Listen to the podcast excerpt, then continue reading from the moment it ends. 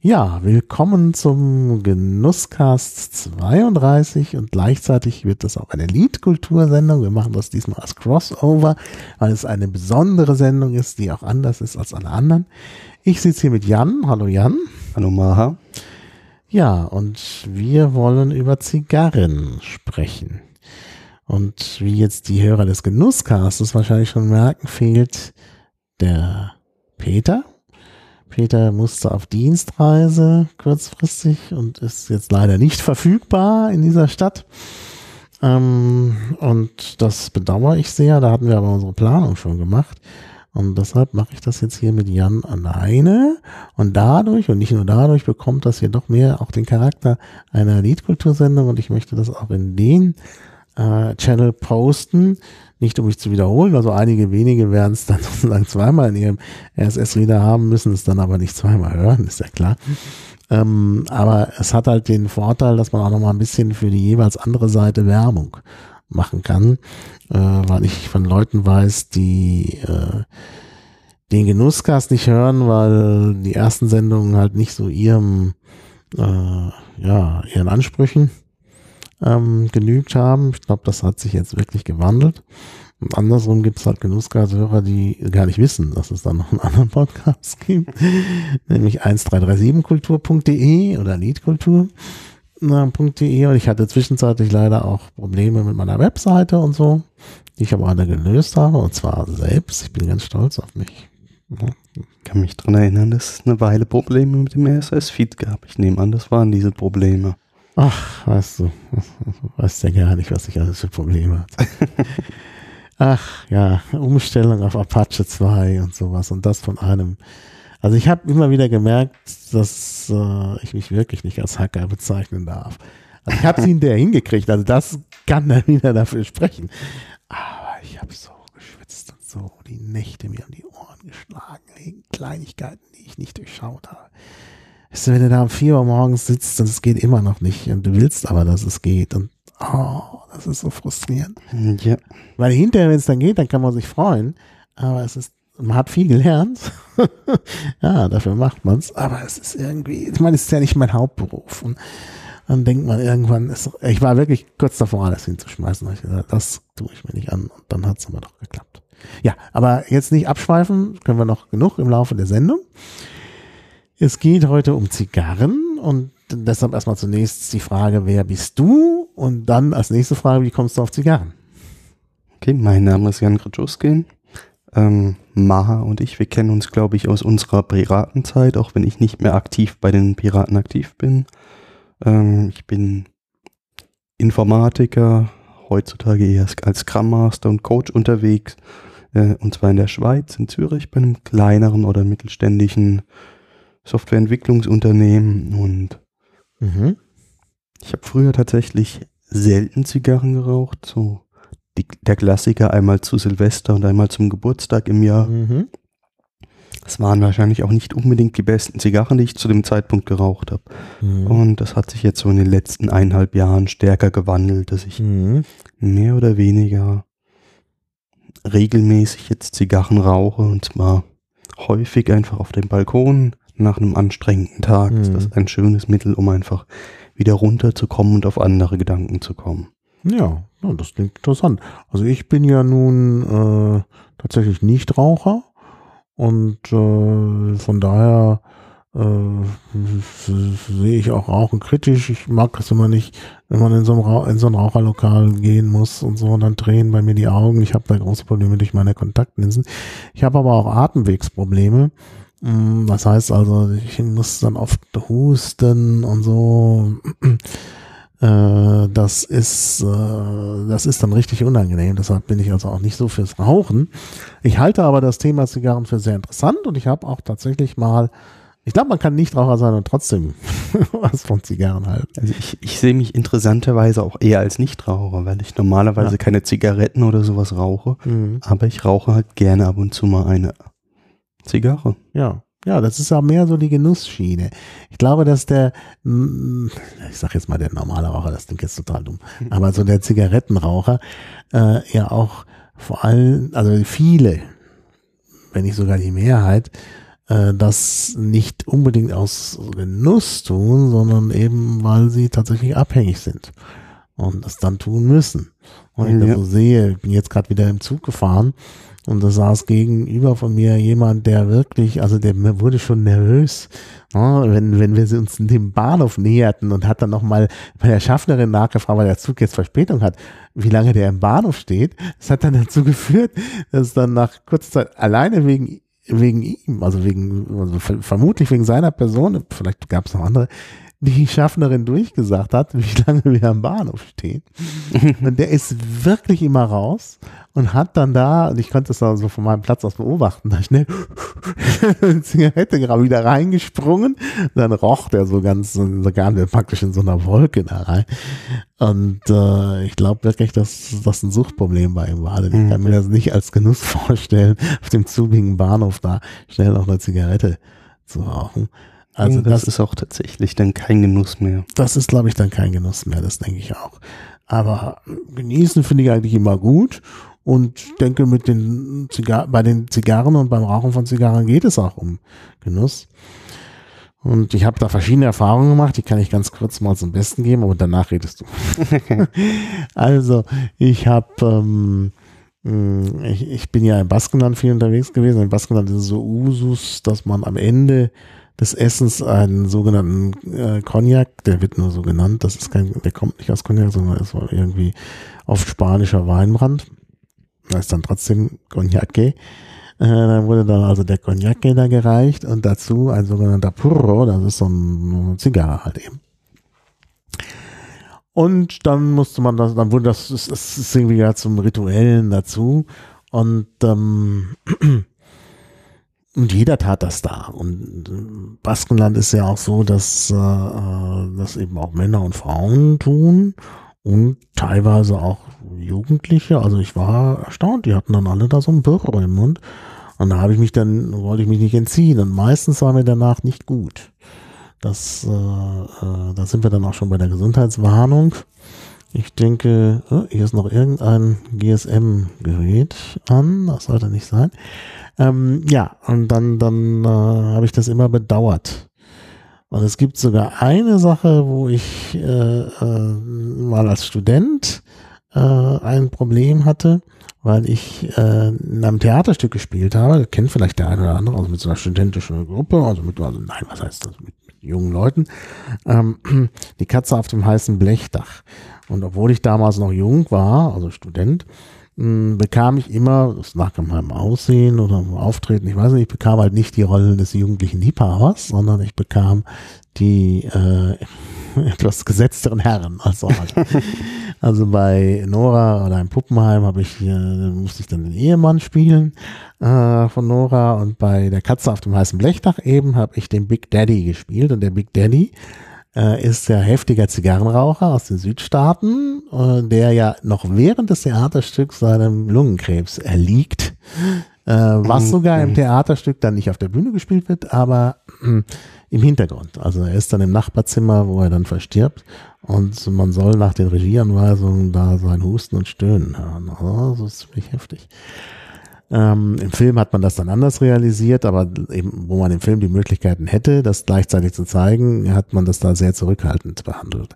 Ähm, aber äh, also die Rolle ist insofern auch sehr schwer, weil er nicht nur schwer krank, ein, also eine sehr kranke Person spielt, sondern sehr viel Text hat, sehr viel reden muss, eine sehr große Bühnenpräsenz, teilweise praktisch ganz ja. alleine da ist, äh, weil sein Partner, mit dem er spricht, ähm, eben äh, Alkoholiker ist und äh, völlig abwesend, und dann spricht äh, seitenweise in dem Theaterstück Big Daddy alleine. Zwischendurch rauchte er aber eine Zigarre nach der anderen, laut Regieanweisung. Das mm. musste ich eben nun auch tun. Das heißt, bei den ersten Proben haben wir das nicht gemacht und dann ging es auf die Aufführung zu und dann haben wir es halt richtig gemacht mit der Zigarre. Und ich konnte irgendwann nicht mehr. Also die ganze Zeit Zigarren rauchen und Theater spielen. Und doch sehr anstrengend. Irgendwann sah ich in der Tat vor meinen Augen, also es musste so eine Art Vergiftung sein, ich sah grüne Sterne. Ich habe wirklich grüne Sterne gesehen. Und dann habe ich irgendwann gesagt, so geht es nicht weiter. Wir müssen es ein bisschen verändern. Ich muss weniger bis gar nicht rauchen. Und so haben wir es dann auch gemacht. Insofern war das Theaterstück nicht so ganz entsprechend der Regieanweisung, aber es ging einfach nicht. Also da, da ständig Zigarren rauchen und das ist auch wirklich in den Regieanweisungen drin. Da steht dann wieder, er zündet sich eine Zigarre an. Und dann zündet er sich wieder eine Zigarre an. Also der, es ist wirklich vorgesehen von Tennessee Williams, dass der wirklich eine Zigarre nach der anderen raucht. Und das ging halt nicht. Ja. Also wir haben das dann so ein bisschen und so ein bisschen angedeutet und so und dann ging es. Äh, aber das war wirklich schwer und deshalb also weiß ich, dass das Zigarrenrauchen durchaus Einfluss hat auf das Wohlbefinden und nicht immer nur ein positives. Und nicht, dass daran, ich bin ja kein Zigarrenraucher und ich habe wahrscheinlich zu viel äh, inhaliert. Ich spreche jetzt schon wie... Das war doch Clinton, ne? Der gesagt hat, ich habe mich inhaliert. Oh, ging es doch aus dem Marihuana-Rauchen. Und später hat er gesagt, I didn't have sexual intercourse with this woman. Ja, genau, also so viel zusammen inhaliert. Gut, okay, jetzt genau. habe ich jetzt genug. Aber erklärt. Das ist einfach das grundsätzliche Problem. Zigarren, das ist unsere Gesundheitswarnung, sind natürlich, das ist natürlich Tabak, den man raucht. Das ist, kann Lungenkrebs verursachen, das gilt für sämtliche Tabakprodukte. Mhm. Ja, nicht nur Lungenkrebs. Heute, die äh, habe ich immer auf den Kästen, wir waren ja, da kommen wir da gleich noch drauf, wir waren ja natürlich auch einkaufen und haben verschiedene begehbare Humidore, nee, zwei begehbare Humidore besucht und einen nicht, und einen nicht begehbaren. Und ähm, das Interessante war, mh, auf den Kästen stand sehr häufig drauf, und das fand ich interessant, vielleicht war so eine falsche Wahrnehmung, eine verzerrte Wahrnehmung, aber stand häufig drauf, äh, Rauchen schadet ihrer Potenz. Und ja. Habe ich sonst noch nie gelesen. Gut, ich hab, kaufe natürlich auch keine Zigaretten, sonst hat man immer irgendwas, schadet ihrer Gesundheit oder tötet oder sowas. Aber es schadet ihrer Potenz. Und bei dem einen, bei diesen etwas kürzeren Zigaretten, die offensichtlich sich auch, also das, das kam mir so ein bisschen vor wie so ein äh, Sexual Bias. Also das, äh, da stand nämlich dann, äh, schadet ihrer Fruchtbarkeit. Rauchen schadet ihrer Fruchtbarkeit. Also die großen Warnschilder waren natürlich nicht zu übersehen. Also offensichtlich gibt es da Gesundheitsprobleme, aber ich denke, wie gesagt, auf dem auf der Genießerebene, wenn man es nicht so häufig tut, ist das sicherlich kein Problem. Das ist ja wie immer, die Dosis macht's. Genau, es macht die Dosis. Es gibt Studien, die sagen, dass im Prinzip drei Zigarren am Tag ungefähr dem Rauchen von zwanzig Ziga- Zigaretten entsprechen. Mhm. Und zwanzig Zigaretten sind ja durchaus bei Rauchern ein relativ normaler Konsum, mhm. während ja. drei Zigarren schon relativ viel am Tag sind. Ja. Mhm. Die meisten Raucher oder die meisten Zigarrenraucher rauchen deutlich weniger als drei Zigarren mhm. am Tag, wobei ich auch andere Raucher kenne, die durchaus mhm. vier oder fünf am Tag mhm. rauchen, aber das ist dann, mhm. das ist dann halt wirklich auf Risiko. Der große Unterschied beim Rauchen einer Zigarre zum Rauchen von Zigaretten ist, dass man eben nicht die Ziga- den Zigarrenrauch inhaliert, sondern nur in den Mund aufnimmt und dann einfach auch wieder ausatmet, als mhm. man die Zigarre im Prinzip pufft, statt mhm. das wirkliche Inhalieren. Und das, da kommt einer der großen Unterschiede her. Mhm. Ja. Ja. Naja, klar. Das Allerdings, wenn man diesen Rauch auf Lunge raucht, dann ist er auch sehr aggressiv und mhm. ähm, das dürfte im Regelfall in einem starken Husten enden. Und hm. ja. Es kann auch ja. dazu führen, dass man dann relativ leichten Stuhlgang hat, wenn man sowas zu oft macht. Hm. Deshalb davon, hm. da, davon ist echt abzuraten. Und die meisten Zigarrenraucher lernen daher sehr, sehr schnell, dass es eben doch keine gute Idee ist, das auf Lunge zu rauchen. Und dementsprechend hm. lernen sie das Puffen oder hören halt wieder damit auf, weil es einfach nicht passt. Genau, genau. Ja, dann äh, ja, steigen wir doch mal ein mit so einem historischen Rückblick. Das, äh, wo kommt das her mit den Zigarren und äh, was ist die Geschichte der Zigarre? Geschichte der Zigarre ist natürlich eng verbunden mit der Geschichte des Tabaks. Es gibt ja sehr viele Arten von mhm. Tabak, äh, den Kautabak, es gibt die Zigaretten, es gibt neben Zigarren auch noch den Ableger der Zigarillos, mhm. es gibt den Pfeifentabak und es gibt sicherlich noch viele andere Varianten, an die ich gerade gar nicht mhm. denke. Die wollen wir alle mal etwas ausblenden, mhm. vielleicht auch mal andere Folgen von mhm. diesem Podcast, aber im Prinzip beginnt das Ganze schon mit Christopher Columbus, der ja vierzehnhundertzweiundneunzig Mhm. Äh, Indien entdeckt hat oder entdecken wollte und dann äh, in, stattdessen der Americas entdeckt hat, und was mhm. dort relativ früh schon passiert ist, dass sie dort Einheimische getroffen haben und die haben die haben in, im Prinzip losen Tabak in ihren Händen gehabt und den in irgendeiner Form schon geraucht. Mhm. Und damit ja. sind sie im Prinzip das erste Mal mit einer frühen Vorversion der sogenannten Zigarre dann in Berührung gekommen. Mhm.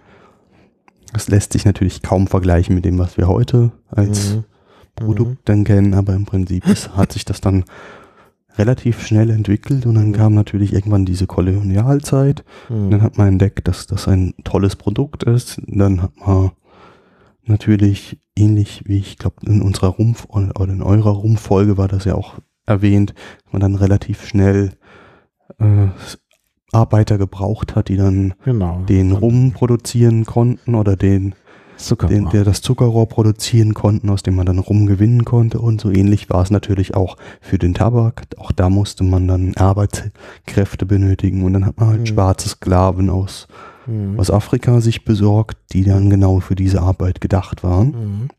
Es gibt irgendein Bild, den muss ich nochmal nachrecherchieren. Das ist, glaube ich, von Sir Thomas Cook oder irgendjemand, sieht man da, mit so einer Art Pfeife. Also ich glaube, mich dazu erinnern, also das, das, muss das, das kann man bestimmt ermitteln irgendwo, äh, dass da äh, stand, dass eben das, das äh, Rauchen von Tabak in Pfeifen so der Ursprung war. Okay. Aber es bietet sich natürlich an, erstmal hat man nicht immer eine Pfeife, das Pfeifenrauchen ist ja auch kompliziert, müssen wir tatsächlich auch nochmal eine Folge drüber machen. Äh, wenn man schon diese riesen Blätter hat, dann kann man natürlich tatsächlich andere darin einrollen, und so eine Rolle zu machen, ist eigentlich irgendwie sehr naheliegend. Ja. Bei, der, bei dieser Pflanze, also selbst also wenn man die sieht, dann kommt man, glaube ich, sehr instinktiv auch drauf, das so zu machen, und deshalb kann ich mir vorstellen, dass das Rauchen von Zigarren sicherlich auch äh, so schon eine der frühen Formen des ja. Tabakgenusses ist. Also es ist tatsächlich eine sehr relativ frühe Form, also soweit ja. ich weiß, ein Tabakrauch, also Pfeifentabak und das Rauchen der Zigarrenform, das sind die zwei relativ frühen, stark verbreiteten mhm. Formen. Mhm. Und aus der Zigarre ist dann natürlich später das Zigarillo und daraus die Zigarette entstanden. Mhm. Ähm, und dann gab es irgendwann noch die Nebenbewegung mit dem Kautabak. Mhm. Schnupftabak mhm. gibt es auch noch. Schnupftabak, genau. Mhm. Die dann, die es, glaube ich, auch teilweise schon gab bei den Indianern. Ja, die haben gekaut auch. Das habe ich auch irgendwo mal, vielleicht jetzt hier bei der Vorbereitung, ich habe ja die entsprechenden Wikipedia-Artikel gelesen. Ich glaube, äh, Kauen war da auch schon sehr früh. Ganz genau. Gibt es eigentlich einen Grund, warum man äh, eben sowas eher rauchen als kauen will? Also ich habe keine Erfahrung mit Kautabak und Schnupftabak und so. Ähm, wirkt das irgendwie anders? Oder ich glaube, das, das wirkt stark? tatsächlich anders. Ich habe aber gar keine Erfahrung mit Schnupf- und Kautabak. Deshalb ja. kann ich dazu wirklich mhm. gar keine Aussage treffen. Ja, ja. ja. Naja, jedenfalls ähm, äh, hat man sich dann irgendwie darauf verlegt, die äh, äh, Tabakpflanzen zu rauchen. Das sind übrigens auch sehr schöne mhm. Pflanzen. Also ich hatte äh, über viele Jahre, jetzt in den letzten Jahren nicht mehr so, komischerweise eigentlich, warum, weiß ich nicht, Ziertabak in meiner, in meinem Innenhof. Ja. Also sehr schön, also sieht gut aus. Ich meine, das sind ja auch schöne Blüten. Ja, ja, das drauf. Deshalb. Also die Blätter sind vielleicht weniger schön, aber die Blüten. Auch die Blätter finde ich in ihrer Größe. Schön. Ja, die sind groß und so, klar. Mhm. Also ich komme ja eigentlich aus der Südpfalz und mhm. dort wurde in meiner Jugend auch noch relativ viel Tabak angebra- mhm. angebaut. Inzwischen ja, ist das, hat sich mhm. das etwas mehr reduziert, aber es gibt immer noch irgendwo auch eine Zigarrenproduktion in der Pfalz, wenn mich nicht alles täuscht, mhm. aber ich habe die selbst noch nie gesehen, ich kenne auch auswendig nicht den Namen, mhm. aber es ist nach wie vor irgendwo da das Thema, wobei der europäische Tabak ja eher für, für Zigaretten verwendet wird als für, mhm. für andere Produkte. Ja, ja. Klar, ja. Können wir natürlich wieder raten, wer ist der größte Tabakproduzent?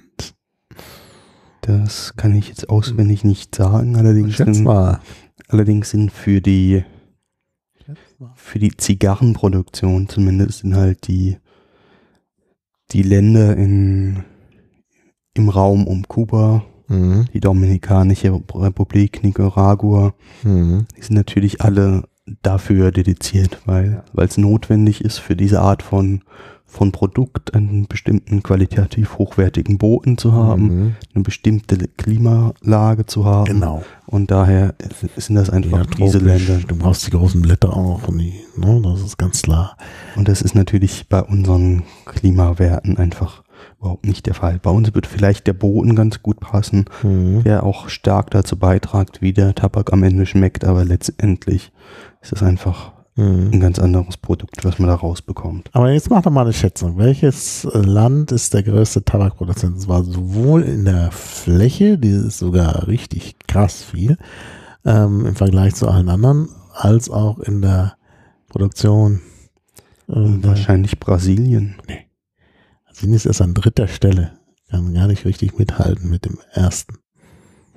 Mexiko dürfte es nicht sein. Nee, Mexiko ist gar nicht wieder aufgelistet bei den Top-Tabakproduzenten.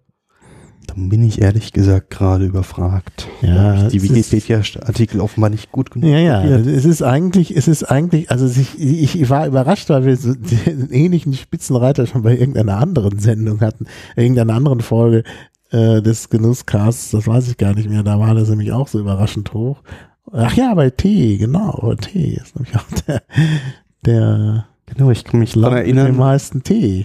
Ich kann mich dran erinnern, es war vor einer Weile, als die Tee-Folge oder die letzte Tee-Folge war, habe ich auch gedacht, es kommt mir relativ bekannt vor von den Anbaugebieten, ja, dass es da offenbar genau Überschneidungen so gibt. Das glaube ich sogar, die beiden ersten sind, glaube ich, genau wie beim Tee. Ich weiß jetzt allerdings äh, dann wahrscheinlich Indien. An zweiter Stelle, ja, genau. Und China dann wahrscheinlich an erster genau, Stelle. China ist an erster Stelle. Und zwar mit Abstand, die Fläche. vierzehnhundertachtzigtausend Hektar, also eins Komma vier Millionen Hektar Anbaufläche. Und Indien, also an zweiter Stelle steht, hat nur vierhundertfünfundneunzigtausend. Also der, der, der Unterschied, ja, das ist ja praktisch dreimal so viel. Also das ist schon, schon irre. Und die, die Produktion in tausend Tonnen, also drei, also hier dreitausendzweihunderttausend, also das heißt also drei Komma zwei Millionen Tonnen Tabak jährlich, oh, das ist schon riesig. Also eine, eine riesige Summe. Brasilien hat nur achthunderttausend. Also das ist schon deutlich. deutlich. Wobei man halt sagen muss, das sind höchstwahrscheinlich die Tabake, die zu großen Teilen auch dann für die Zigarettenproduktion verwendet werden. Genau, eben nicht natürlich für die Produktion von dem, was wir jetzt als Premium-Zigarre bezeichnen würden, also dem, mhm. was wir uns heute ja. ein wenig anschauen wollen. Genau. Trotzdem interessant, und wie gesagt, die Tabak, die, die äh, Zigarren herstellenden Länder sind hier gar nicht in den Top, äh, was ist das, Top sechs Ländern. Also da ist äh, also Brasilien an dritter Stelle, dann die U S A. Gut, U S A stellt auch Zigarren her, klar. Ja. Indonesien stellt, glaube ich, keine Zigarren mehr her. Vielleicht mal früher. Malawi. Malawi, nee, glaube ich nicht. Also sicherlich in als kleine Manufaktur garantiert irgendwo verbreitet, aber nicht in der Menge, wie es halt dann mhm. in der Karibik wirklich zu finden wäre. Mhm. Aber es war tatsächlich so, ist dann, also es hat sich dann sehr stark verbreitet in de, dieser Kolonialzeit, mhm. bis wir so um neunzehnhundert rum oder in, in den acht im neunzehnten Jahrhundert im Prinzip dann schon relativ früh auch in Europa relativ viel Tabak- oder Zigarrenproduktion hatten. Mhm. Also ich meine über fünfzig oder sogar über hundert Zigarren ähm, Produzenten in, allein in Deutschland, Österreich und der Schweiz, wobei ich jetzt auswendig keine Quelle dafür mhm. weiß. Und das ist dann im Laufe des zwanzigsten Jahrhunderts halt wieder total zurückgegangen. Ja.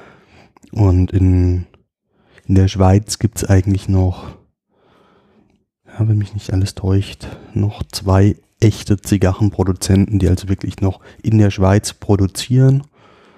Eines Williger und das andere mhm. weiß ich jetzt gerade nicht mehr auswendig.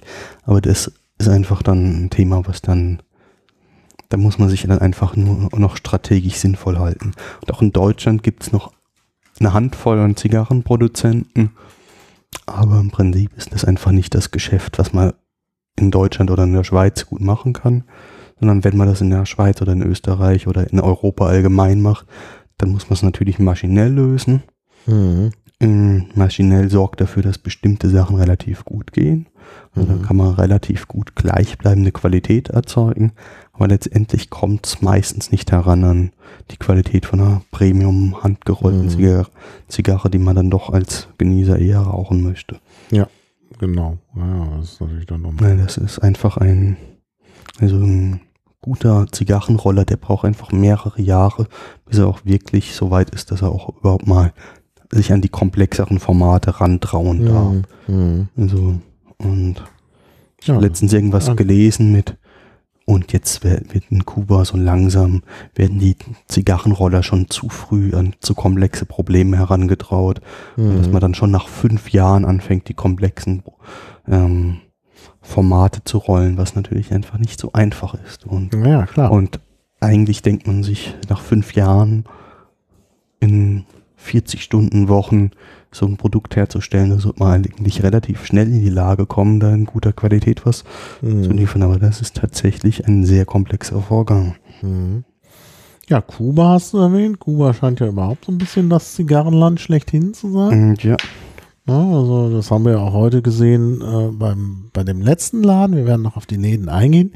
Der letzte Laden, in dem wir waren, da war es ja in der Tat so, dass er eine ganze Abteilung, also wenn man sagen mal ein Viertel von seinem Humidor, waren nur voll mit kubanischen Zigarren. Und dann sagte er noch, dass es ganz wenig Momente sind, weil noch nicht alles von der Messe zurückgekommen ist, mhm. wo er gerade war. Und da habe ich schon gedacht, naja, wenn der, wenn das richtig, wenn, wenn das gerade wenig ist, was ist dann viel? Was ist dann viel? Na, denn das war dann wirklich ganz voll. Und da sieht man eben, dass Kuba da noch eine gewisse Führungsrolle hat mhm. bei den Zigarren. Ja. Also genau, Kuba ist einfach das Land, was man klassischerweise mit Zigarren auch wirklich in Verbindung bringt und mhm. sehr lange sind einfach auch die besten Zigarren der Welt regelmäßig aus Kuba gekommen mhm. und deshalb verbindet man diese zwei Länder so stark miteinander. Und die allermeisten Menschen, die an Kuba denken, die denken an Kommunismus und als zweites an Zigarren, wenn nicht sogar in umgekehrter Reihenfolge. Warum? Ja. Weniger, weil die Rumproduzenten dann abgewandert sind nach der Revolution. Genau. Ich glaube, Zigarrenproduzenten sind auch weg. Genau, da, ist, da gibt es dann einige sehr interessante Geschichten. Es ist nämlich so, dass viele der bekannten Zigarrenmarken nach der Revolution, beziehungsweise nicht unbedingt nach der Revolution, aber dann in den sechziger Jahren hat ja mhm. John F. Kennedy irgendwann das Embargo erlassen gegen mhm. Kuba. Mhm. Und das hat ja plötzlich dafür gesorgt, dass die Amerikaner gar nicht mehr an ihre gewohnten qualitativ hochwertigen Zigarren kamen. Ja. Und plötzlich waren sie, waren viele passionierte Zigarrenraucher im Prinzip im wichtigsten Abnahmemarkt für Zigarren zu diesem Zeitpunkt. Ähm, ganz ohne, ohne ihr bewährtes Produkt. Mhm. Und das hat das Land tatsächlich für Proble- vor Probleme gestellt. Und was sich dann einfach ergeben hat, ist, dass dann viele Produzenten irgendwie na, in andere Länder mit vergleichbaren klimatischen Bedingungen, wir haben schon die Dominikanische Republik, wir haben Kuba erwähnt, es gibt noch einige andere, die einfach in dieser Region liegen, wo man dann einfach was herstellen kann, was ein gutes Ersatzprodukt mhm. ist. Auch in, in den U S A wird relativ viel Zigarre produziert. Ich meine, der Weg nach Miami ist von mhm. Kuba nicht weit und dann kann man relativ einfach dann doch ähm, ja. Zigarrenroller bekommen, die Erfahrung haben und dann mit einer Fabrik aufbauen und dann ja. ein eigenes Produkt machen. Das ist relativ einfach, wobei man relativ viel Tabak einfach kaufen muss, um das auch wirklich zu machen. Ja, genau. Und äh, das Interessante an der Stelle ist, es gab zu diesem Zeitpunkt bereits einige sehr bekannte Zigarrenmarken, zum mhm. Beispiel die Monte Cristo, die Romeo und Juliet, die und diese Marken, die gibt es jetzt zweimal. Mhm. Die gibt es nämlich jetzt einmal in den U S A als Markenname, weil in die U S A darf der kubanische Name ja nicht mehr eingeführt werden. Aber es gibt dann im Prinzip ein anderes Produkt aus Nicaragua oder aus der Dominikanischen Republik, die im Prinzip den gleichen Markennamen verwendet. Und mhm. dann gibt's und dort nach na, in die U S A unter diesem Namen einführt. Und gleichzeitig gibt es dann halt, die, die dürfen aber diese Klonprodukte, die dürfen aber zum Beispiel dann nicht nach Europa eingeführt werden, mhm. weil da darf dann nur das kubanische Original kommen. Mhm. Ja. Das sind dann so interessante Geschichten, die es dazu immer wieder mhm. zu hören gibt. Ja, ja. Weißt du übrigens, wie viel äh, Zigarren, also hier in der Statistik, allerdings zusammengenommen mit Zigarillos, in Deutschland jährlich konsumiert werden? Ich würde auf dreißig Millionen schätzen, aber Ach, könnte ich ganz völlig kalt. Ganz kalt. Also ich war sehr erstaunt, als ich das gelesen habe. Ich habe ja zur Vorbereitung, sagte ich ja schon, verschiedene Wikipedia-Artikel gelesen. Ja. Und da habe ich richtig schlucken müssen, als ich das gesehen habe. Also jährlich werden zurzeit in Deutschland circa eins Komma zwei Milliarden Zigarren bzw. Zigarillos pro Jahr, also jährlich, habe ich schon gesagt, jährlich äh, konsumiert. Das ist wirklich viel. Ja, wobei man das Gefährliche ist halt, Zigarren und Zigarillos sind erstmal genau. eine ja, unterschiedliche ja. Das sind Kategorie. Sehr unterschiedliche Kategorien. Bei Zigarillos raucht man im Prinzip zwischendurch, wie, wie eine, Zigarre, eine Zigarette in fünf Minuten. Also man raucht sie etwas langsamer normalerweise, mhm. aber im Prinzip raucht man es auf die gleiche Art und Weise. Mhm. Während man eine Zigarre einfach langsam raucht und dann verschnellt. Und dann gibt es halt nochmal den Unterschied zwischen den sogenannten Short-Filler-Zigarren und den sogenannten Long-Filler-Zigarren. Das eine sind einfach Zigarren, die aus Bruchstücken von Tabak hergestellt werden. Das sind die Short-Filler-Zigarren. Die werden meistens maschinell hergestellt. Die werden tatsächlich auch in großer Menge verkauft. Also die Zigarren, die man häufig an Tankstellen bekommen kann, mhm. das sind typischerweise solche Zigarren. Und dann gibt es halt die handgerollten Premium-Zigarren, die so ab drei Euro irgendwie anfangen und nach oben hin offen sind. Und dann kann man auch, wenn man will, kann man auch sicherlich Zigarren über tausend Euro irgendwo kaufen. Ja, heute hatten wir ja die zweihundert Euro Zigarren schon vor der Nase. Ganz wir haben genau. nicht zugegriffen. Also das ist schon, gut, das waren auch Sammlerstücke. Die das sind auch in der Tat Sammlerstücke. Die waren vielleicht nicht mal richtig lecker. Also von daher, weil sie eben schon alt sind. Das waren nämlich vorrevolutionäre kubanische Zigarren. Da gab es noch drei Stück in dem Laden, wo wir waren. Ja. Und die hat uns stolz vorgeführt, aber natürlich ja. waren wir nicht die Kandidaten, die dazu greifen wollten. Ja, nee, das, das wäre mir dann doch zu viel gewesen. Auf die Läden kommen wir ja noch. Ja, also die Geschichte haben wir jetzt kurz umrissen. Ich Ich glaube, was da noch wichtig ist, einfach, dass wirklich eine Abwanderung passiert ist nach, mhm. nach dieser Kuba-Krise und dadurch hat sich einfach auch viel, viel verändert. Viel Expertise ist auch aus Kuba verloren gegangen und allerdings, und dann hat es auch eine Weile gedauert, bis wirklich in diesen Ländern qualitativ hochwertige Produkte hergestellt werden konnten, mhm. weil einfach erstmal, ähm, es gab noch letzte Vorräte aus Kuba, die haben auch teilweise dreißig Jahre teilweise noch gehalten, weil dann mhm. sparsam damit umgegangen worden ist. Ja.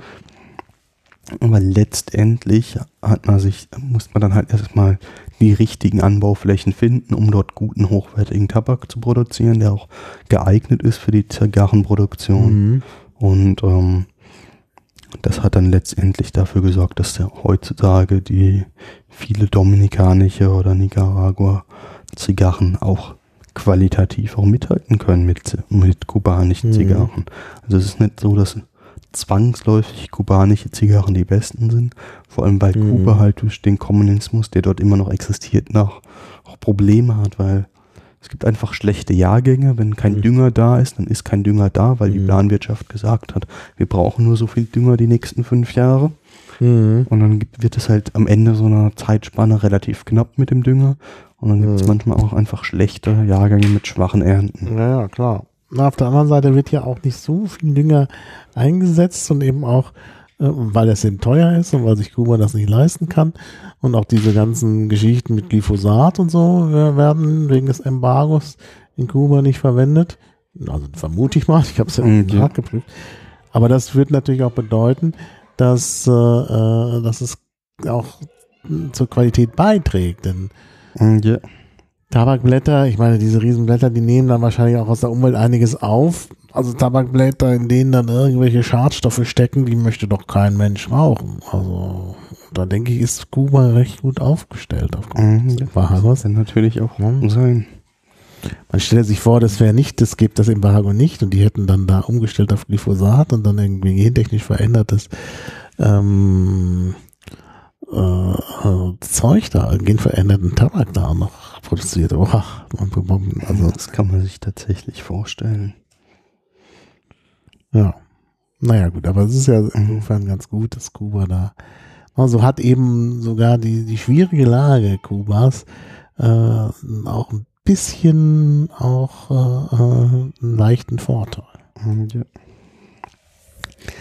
Ja. Geschichtlich noch so den, die eine oder andere interessante Sache, die man dazu erzählen kann. Zum Beispiel war es sehr verbreitet in, um neunzehnhundert, um, mhm. das in Zürich, aber auch in anderen großen deutschsprachigen Städten, also auch in Berlin, auch in Frankfurt gab es relativ viele Zigarrengeschäfte und in Zürich mhm. gab es da zum Beispiel einen besonderen Grund dafür. Da war nämlich die Prostitution verboten mhm. und dann gab es eben Dann haben die Damen eben kleine Zigarrengeschäfte mit Hinterzimmern aufgemacht. Mhm. Und dann gibt es da so im, im Schweizer Landesmuseum gibt es irgendwo einen Zeitungsartikel zu sehen, wo dann ein Polizist heldenhaft herausgefunden hat, dass dort ein Schäferstündchen stattgefunden hat während der Öffnungszeiten mhm. dieses Zigarrengeschäfts. Mhm. Mhm. Und ähm, deshalb auch der Hinweis auf die Potenz. Jetzt wird es mir langsam klar. Also. Ja, naja, und die Zigarren haben ja auch irgendwie so ein bisschen was Phallisches. Das muss man ja auch äh, sehen. Ja. Das spielt da ein bisschen auch. Nein, das ist natürlich auch was. Zigarren sind recht teuer in der Herstellung, dadurch mhm. sind sie Premium-Produkte. Wir haben ja auch schon gesagt, wir sprechen von Premium-Zigarren. Ja. Und dadurch sind Zigarren lange Zeit den Schönen und Reichen vorbehalten geblieben, ja. die sich halt den Preis leisten können. Und wir haben vorhin was gesagt, es geht ab drei Euro los und, mhm. und man zahlt häufig auch zehn Euro mehr für eine gute Zigarre. Mhm. Und natürlich kann man sich das nur in begrenzter Menge leisten. Ich meine, das ist ja dann schon mehr als eine Packung Zigaretten. Mhm. Muss man naja. auch so sehen. Ja, klar. Naja, wir haben heute auch noch in einem Laden, der nicht nur Zigarren verkauft, auch die Alkoholiker gesehen. Uiuiui, da gibt es auch nach oben, nach oben keine Begrenzung. Wie also, war das? Er hat Produkte bis sechstausend Euro hier im Laden. Das genau, genau. Also ich würde mal sagen, wenn mir demnächst wieder einer sagt, dass er gar nicht wüsste, wo ich mit seinem Geld, naja gut, dann könnte ich dem sagen. Genau in diesem Laden kannst da, du das problemlos ausgeben. Da kannst du das Und am besten bringst du dann noch was davon zu mir. Ja, genau, genau. Ja, man genießt das dann gemeinsam, denn genießen genau. ist ja nur in größerer Runde interessant. Gut, ja, leider ist äh, mein Bekanntenkreis ist jetzt nicht so betucht, dass sie mir immer wieder sagen, okay. oh, ich weiß nicht, was ich mit meinem Geld anfangen soll. Aber wie gesagt, ich hätte da Tipps. Also mhm. falls einer der Hörer da äh, Probleme hat, könnte ich äh, helfen. Bei der Gelegenheit auch gleich der Hinweis, dass wir natürlich nicht gesponsert werden. Wir machen zwar nachher noch, weisen wir noch hin auf Läden, wo man sich Zigarren besorgen kann, aber von den Läden kriegen wir nichts. Äh, wir haben da sogar die Zigarren bezahlt, die wir gekauft haben. Äh, also wie gesagt, wir sind hier nicht gesponsert und wollen das auch nicht, insbesondere nicht von der Tabakindustrie. Ich glaube, das ist uns auch besonders wichtig, weil es ja. ist ja auch Werbung für Zigarren ist, oder für Tabakprodukte ist ja auch in Europa nicht mehr ganz so problemlos no- möglich. Genau, und dem wir werben nicht, wir warnen von den Gesundheitsfolgen, genau. Ganz genau. Ja, das soll nicht heißen, dass wir trotzdem darüber sprechen können und, und äh, ja, und, genau. Kommen wir doch vielleicht mal, weil du das schon mehrfach gesagt hast, dass es da verschiedene Arten von Zigarren gibt, verschiedene Formate, äh, Herkunftsländer haben wir schon kurz angesprochen. Äh, also Zigarren sind ja sehr unterschiedlich und wenn ich die hier so, die auf dem Tisch liegenden so sehe, dann äh, kann man sich kaum vorstellen, dass das dasselbe Produkt ist, weil die wirklich sehr, sehr unterschiedlich sind. Ich habe, glaube ich, schon Fotos gemacht, ich kann aber nachher noch mehr machen. Also vielleicht kannst du so ein bisschen was sagen, vielleicht zuerst zu den Formaten und dann, ja. Ja, also wir haben hier verschiedene Zigarren vor uns und mhm. die meisten Zigarren, die vor uns liegen, sind im sogenannten Pareo-Format. Mhm. Das heißt, es ist ein Format, das hat eine gleichbleibende Dicke. Parejo. Parejo. Parejo. Dann wird das vielleicht so gleichbleibend. Das heißt nämlich Parejo gleich. Äh, also ja, genau. Die haben gleichbleibende Dicke. Also die, die Namen haben alle eine Bedeutung und die ist sehr sprechend. Ja. Und dieses gleichbleibende bedeutet, dass im Prinzip die Zigarre eine bestimmte Länge hat. Mhm. Und die Zigarre hat ja einen, ist ja normalerweise rund und die hat einen gewissen Durchmesser. Und dieser Durchmesser wird im sogenannten Ringmaß gemessen. Und also häufig sieht man dann, dass eine Zigarre irgendwie angegeben wird als sechs mal fünfzig. Und was heißt sechs mal fünfzig? Das heißt, die ist äh, sechs Inch lang mhm. und hat ein Ringmaß von, von fünfzig vierundsechzigstel eines Inches dann. Mhm. Und das heißt, ungefähr zwei Zentimeter ist sie dick. Mhm. Und das ist dann zum Beispiel in... Also sechs mal fünfzig ist im Prinzip das Toro-Format, dann gibt es im Prinzip das gleiche Format, etwas kürzer, das ist das Robusto-Format. Das sind relativ, das sind Zigarren, die eine gute Dicke haben, um, und ich, ich rauche normalerweise so ungefähr eine Dreiviertelstunde bis eine Stunde an so einer Zigarre. Das heißt, wir können ja. jetzt während dieses Podcasts auch gar nicht anfangen, hier alle Zigarren anzuzünden und zu probieren, sondern wir haben, wir haben uns da das angeschaut, wir haben da dran gerochen. Ich, wenn, man so, noch nicht. wenn man so eine Zigarre in die Hand nimmt, dann ja. macht der Raucher normalerweise etwas, so eine Art Ritual, das, das er durchläuft. Dann riecht er erstmal da dran.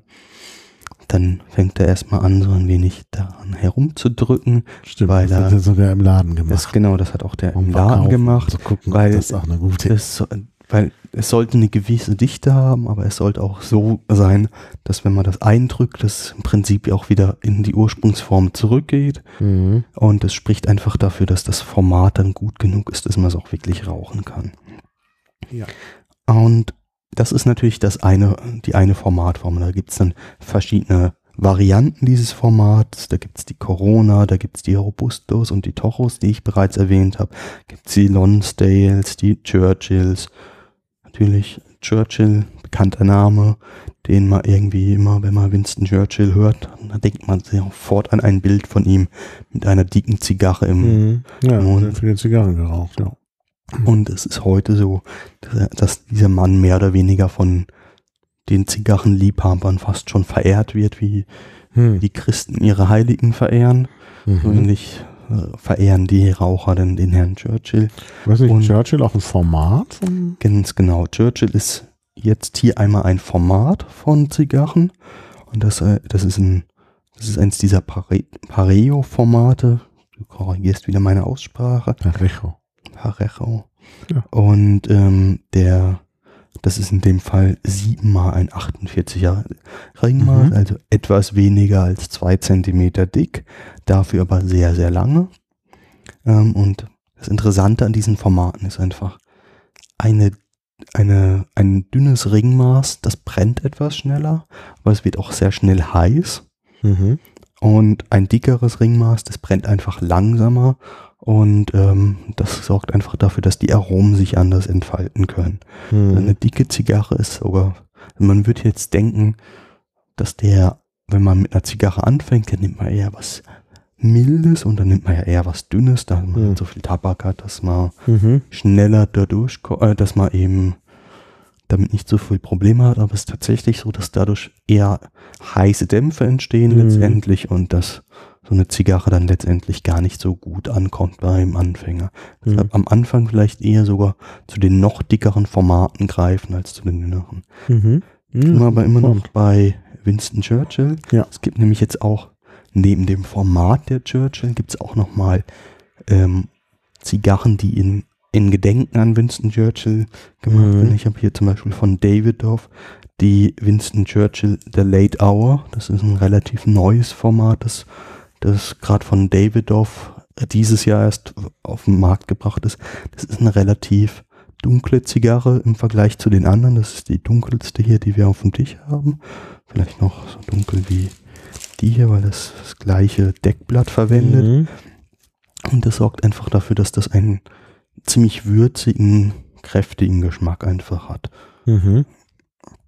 Und das ist so eine Zigarre, die man sich vorstellt, die nimmt man dann in den späten Abendstunden zu sich. Und die Zigarre ist jetzt noch relativ gut verpackt. Maha macht die gerade auf.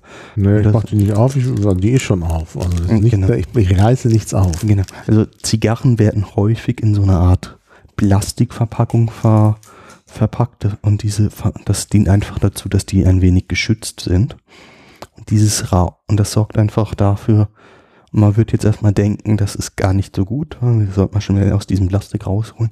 Es ist aber so eine Art luftdurchlässiges Plastik, wo, wodurch die Zigarren auch noch ein wenig atmen können. Mhm. Und das ist dann später auch wichtig. Ich glaube, dass das auch was mit der Feuchtigkeit zu tun hat. Genau, also, also dieses, damit meinen wir diese, diese mhm. Feuchtigkeit, die erhalten werden soll. Das können wir mhm. später auch noch erwähnen. Wie genau werden Zigarren gelagert? Ja, da müssen wir unbedingt drauf kommen. Da haben wir mhm. nämlich heute auch einiges gesehen.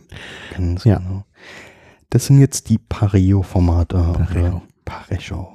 Ähm, tatsächlich, ich höre immer wieder Pareo von nee, anderen ist auch, aber so. der, ne, der Sprachwissenschaftler in dir ja. musste ich nämlich natürlich korrigieren und das ja. ist doch völlig in Ordnung. Dann kannst du mir bestimmt auch sagen, wie das nächste Format korrekt ausgesprochen wird, das ich vorstellen würde, das Figurado-Format. Ja, das sprichst du schon ganz richtig aus, so heißt das ja. Gut. Figurado. Und das, und das Fi- hört man kaum. Das Figurado-Format ist im Prinzip dann ein Format, wo die Zigarre im Prinzip vom Ende recht schmal anfängt und dann zur Mitte dicker wird und dann wieder schmaler wird. Beziehungsweise mhm. eigentlich steht das für, für verschiedene Zigarrenformate, die im Prinzip nach ungefähr diesen Regeln ablaufen. Mhm. Es gibt zum Beispiel das Torpedo-Format, wo im Prinzip nur der Kopf spitz ist und ansonsten wird es einfach immer breiter und, und breiter. Oder die Pyram, beziehungsweise also das Torpedo-Format ist eigentlich nur der Kopf ist etwas dünner und dann ansonsten verhalten sie sich wie, wie das andere Format mhm. auch. Die, das, die Pyramide wird im Prinzip wirklich über die gesamte Länge breiter. Wir haben heute auch so ein Format wirklich mal gesehen gehabt, mhm. als wir die, die zweihundert äh, Euro mhm. Zigarren gesehen haben. Das war genau so ein Pyramidenformat. Mhm. Oder dann gibt es halt dieses Format der Perfektos, schmaler ja, Kopf. Hand, ja.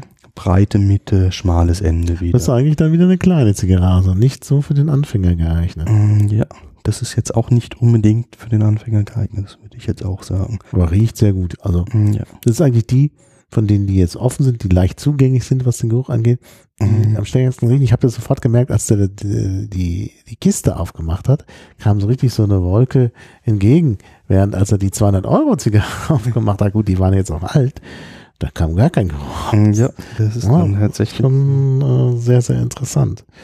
Ja.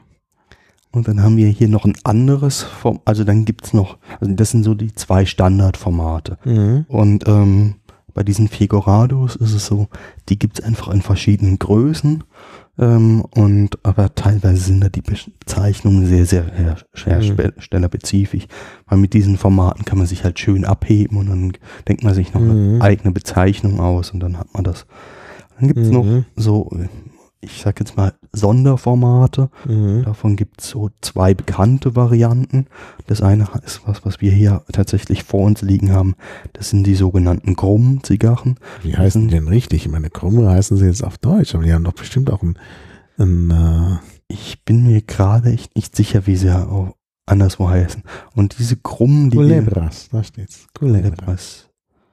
Und das Besondere an dem Format ist halt, wir haben hier eigentlich drei Zigarren, die allesamt ineinander verflochten sind. Mhm. Raucht man die dann zusammen? Nee, das ist dann so, dass man im Prinzip eine aus diesem, dass man im Prinzip hier das, das Zigarrenband abnimmt, was mhm. jetzt gar nicht so einfach ist bei dem. Und dann kann man im Prinzip eine rausziehen. Ja, musst du ja jetzt nicht machen. Also und also die kann man dann rausziehen und dann hat man im Prinzip eine von diesen drei losgelöst. Mhm. Und ähm, zum Beispiel bei Williger in der Schweiz ist das so, das ist einer der meistverkauften von deren Zigarren. Das ist diese Krumme, die wird relativ stark geraucht und oder wird relativ häufig geraucht. Und die ist allerdings, die wird auch in anderen in Kreisen geraucht, wo, wo eben nicht der normale Zigarrenliebhaber unbedingt drüber nachdenkt. Mhm. Ne? Das ist dann eher nochmal ein anderes Klientel. Mhm. Und wir haben jetzt hier eine, die, glaube ich, aus der Dominikanischen Republik kam, aber da bin ich mir jetzt gerade nicht mehr. Nee, das. Mhm. War das nicht ein deutsches Produkt? Was? Hat er da nicht gesagt, dass das irgendwo von einer deutschen ja. Manufaktur ja, hergestellt wurde? Ja, das kommt von einer wurde? deutschen Manufaktur. Das ist doch was da auf Deutsch. Genau, da steht Handarbeit auf Deutsch. Ja, ja, ja, das war eine deutsche Zigarre. W und R heißt. Mhm. Dem ja, das hat er auch gesagt. W und R. Er hat uns nicht erklärt, was das ja, ist. Genau. Müsste man nochmal gucken. Ähm. Aber das ist tatsächlich eine deutsche, aber gut, äh, äh, wahrscheinlich. Wobei Deutsch an der Stelle heißt, die Produktion oder der letzte Arbeitsschritt wird in Deutschland gemacht. Die werden höchstwahrscheinlich irgendwo maschinell in diese Form gebracht oder erstmal in eine glatte Form gebracht und in Deutschland im Prinzip nochmal gebogen und hm. dann in diesen Zopf geflochten. Und das ist dann ein deutscher Schritt. Und wahrscheinlich ist das dann auch der Tabak aus verschiedenen Regionen kommt und wird dann einfach so zusammengemischt. Es gibt noch ein W und R steht für Wolf und Ruhland, die Zigarrenmanufaktur im Bayerischen Wald. Sieh an, unsere Produkte. Das ist schon gleich die, ab, oben in der Titelzeile sind genau diese gedrehten, diese Culebras abgebildet. Äh, Culebra ist, äh, heißt Schlange auf Spanisch, weil die sich so ineinander schlängern, klar. Kleine Herren Virginia. Virginia ist dann aber, was ist denn eine Virginia? Ist das nicht die, die Herkunftsbezeichnung? Oder das ist tatsächlich eine Herkunftsbezeichnung für den Tabak. Ja. Also das dürfte dann einfach Tabak, der aus den U S A wahrscheinlich kommt, sein. Ja, aus Virginia. Oder ja, aus den genau. Virginia. Es gibt ja West Virginia. Und wobei auch das immer wieder nicht so ganz eindeutig ist, weil häufig werden Tabak, so ähnlich wie das bei Whiskys auch erwähnt worden ist, wo, oder bei Tees ja auch, wo Blends mhm. hergestellt werden. Und ganz häufig ist es so, dass, die Tab- dass ein bestimmtes Deckblatt verwendet wird und dann wird ein, wird ein anderer Füller aus anderen Regionen einfach genutzt oder aus verschiedenen Regionen wird sogar der Füller zusammengemischt. Aber das ist noch was, wo wir gleich vielleicht drauf eingehen können. Es gibt noch ein anderes, recht bekanntes Format, was etwas außergewöhnlich ist. Und das sind die sogenannten Box-Press-Zigarren. Und im Prinzip sind das dann normale Parejo, pa- Parejo? Parejo-Zigarren, die im Prinzip einfach nochmal in einer eine Art Box in, ge, gedrückt mhm. werden, sodass im Prinzip eine viereckige Zigarre entsteht. Ja, ich glaube, ich habe auch noch so eine zu Hause. Mhm. Ich war heute Abend bei mir äh, äh, nochmal da alles durchsuchen. Das wird alles nicht mehr schmecken, weil das zu alt ist. Ja. Aber ich habe teilweise eben da noch so einen Zigarrenvorrat von meinem Großvater, der schon vor vielen Jahren gestorben ist, die jetzt vielleicht bei mir seit dreißig Jahren im Schrank liegen. Aber man kann ja trotzdem sich das mal angucken. Das genau. ist ja nicht, dass wir die rauchen müssen. Genau, also es geht hier auch deutlich mehr um, um die Erfahrung und sich das Anschauen und mhm. auch dieses Ritual, was ich beschrieben habe, das trägt einfach dazu bei, dass man sich dann auf diese Zigarre nochmal ganz anders freut. Also äh, Wolf und Ruhland kommt aus Perlesreuth, Perlesreuth, ist im Landkreis Frei und Grafenau, also in Niederbayern, tatsächlich im Bayerischen Wald, da an der tschechischen Grenze, aber fast schon bei Passau, also nicht weit, also wirklich so, so auf der Karte wirkt das wie so ein Ausleger von Deutschland. Äh, ist schon interessant, also da in the middle of nothing, da wird, da wird das hergestellt. Ja, interessant. Ja. Ja. Und Ich glaube, dann kommen wir jetzt von den Formaten. Ein Zigarrenwiki. Ich bin, bin begeistert. Entschuldigung, ich muss, muss ich entdecke immer mehr. Ich habe mich ja vorbereitet ein bisschen, aber ich habe mich halt zu sehr vielleicht an der Wikipedia orientiert. Ganz Und jetzt genau. merke ich, jetzt ja. merke ich, dass es da noch so viel anderes gibt. Auch ganz Dieses besondere Zigarrenwiki muss ich, muss ich. Ah, eine App gibt es auch. Gibt's auch. Ja, also ich habe hier zum Beispiel eine Zigarren-Scanner-App auf meinem Smartphone. Mit dem kann man dann im Prinzip wirklich eine Zigarre einscannen und das soll angeblich ganz gut funktionieren, dass man dann an der Banderole, an dem Zigarrenband ganz gut erkennen, identifizieren kann, was für eine Zigarre es ist. Hat bei mir noch nie geklappt, muss ich zugeben. Aber es ist einfach immer wieder interessant, sowas zu sehen. Umgekehrt, ich denke meistens erst dran, wenn die Zigarre schon angezündet ist, dass ich das ja noch damit mal versuchen könnte. Und das ist dann also es gibt Zigarrenclubs in der Schweiz, massig. Also ich denke, ja. die Schweizer haben, das war mir gar nicht so klar, aber du bist ja jetzt in der Schweiz, die haben tatsächlich hier noch eine ziemliche Zigarrentradition. Ja. Also das liegt einfach auch dran, es gibt nach wie vor auch ein paar bekannte Unternehmen, ähm, also insbesondere halt Davidoff, denn die meisten kennen Davidoff erstmal als das blaue Parfüm, wo irgendein mhm. sehr attraktiver Mann vom Felsen springt. Ah ja, ich erinnere mich. Ja. Ähm, so. Und allerdings ist eigentlich das Hauptgeschäftsfeld von Davidoff ganz klar die Zigarre. Und oder allgemein Tabak, die stellen ja auch Zigaretten in großen Mengen her, aber das eigentliche Kerngeschäft, was er, wofür sie stehen, ist, sind wirklich qualitativ hochwertige Zigarren, ähm, die auch aus vielen Ländern kamen. Also Davidoff war früher ganz stark mit Kuba verbandelt, mhm. nach dem Embargo hat sich das irgendwie anders entwickelt und ähm, aber die stellen heute sehr viele hochwertige Sachen her. Wir haben zum Beispiel vorhin diese Winston Churchill, der Late Hour angesprochen, die ich hier dabei habe. Ähm, oder die Camacho, die hier liegt, das sind beides Zigarren von Davidoff. Mhm. Die allerdings aus unterschiedlichen Regionen einfach auch wiederkommen. Mhm. Und das macht das Ganze sehr interessant und dadurch ist es natürlich gleichzeitig, wir haben vorhin erwähnt, Zigarren sind was für für reiche Menschen und die Schweiz ist ja eines mhm. der reichsten Länder der Welt oder zumindest gesehen auf das Durchschnittseinkommen der Einwohner und dementsprechend ist es einfach so, dass es dort auch mehr Zigarren gibt mhm. oder nicht unbedingt mehr Zigarren, aber relativ gesehen mehr Zigarren pro Einwohner als in anderen Ländern. Mhm. Ja, also hier hatte ich mir gerade auf der Homepage des Berliner Zigarrenclubs unter den Linden e V Und auch da hören wir wieder. Ziel ist es, die Rauchkultur zu fördern und zu pflegen. Ob das unter das Feld der Gemeinnützigkeit fällt, weiß ich, in das Feld der Gemeinnützigkeit fällt, weiß ich nicht. Ja. Zigarrenraucher sollen die Möglichkeit bekommen, ungestört und in gleichgesinnter Runde entspannte bis exklusivste Zigarren zu genießen oder mit korrespondierenden Getränken verschiedene Sorten zu testen. Nicht hm. schlecht, nicht schlecht. Oh, hier sind auch die Mitglieder. Kann man die sind die da öffentlich? Ah, nee, hier ist nur... Das ist der Mitgliederbereich. Uiuiuiui. Ui, äh, oh, also, ja, es wird Betuchte. Der Mitgliedsbeitrag hm. hat's in sich. Okay.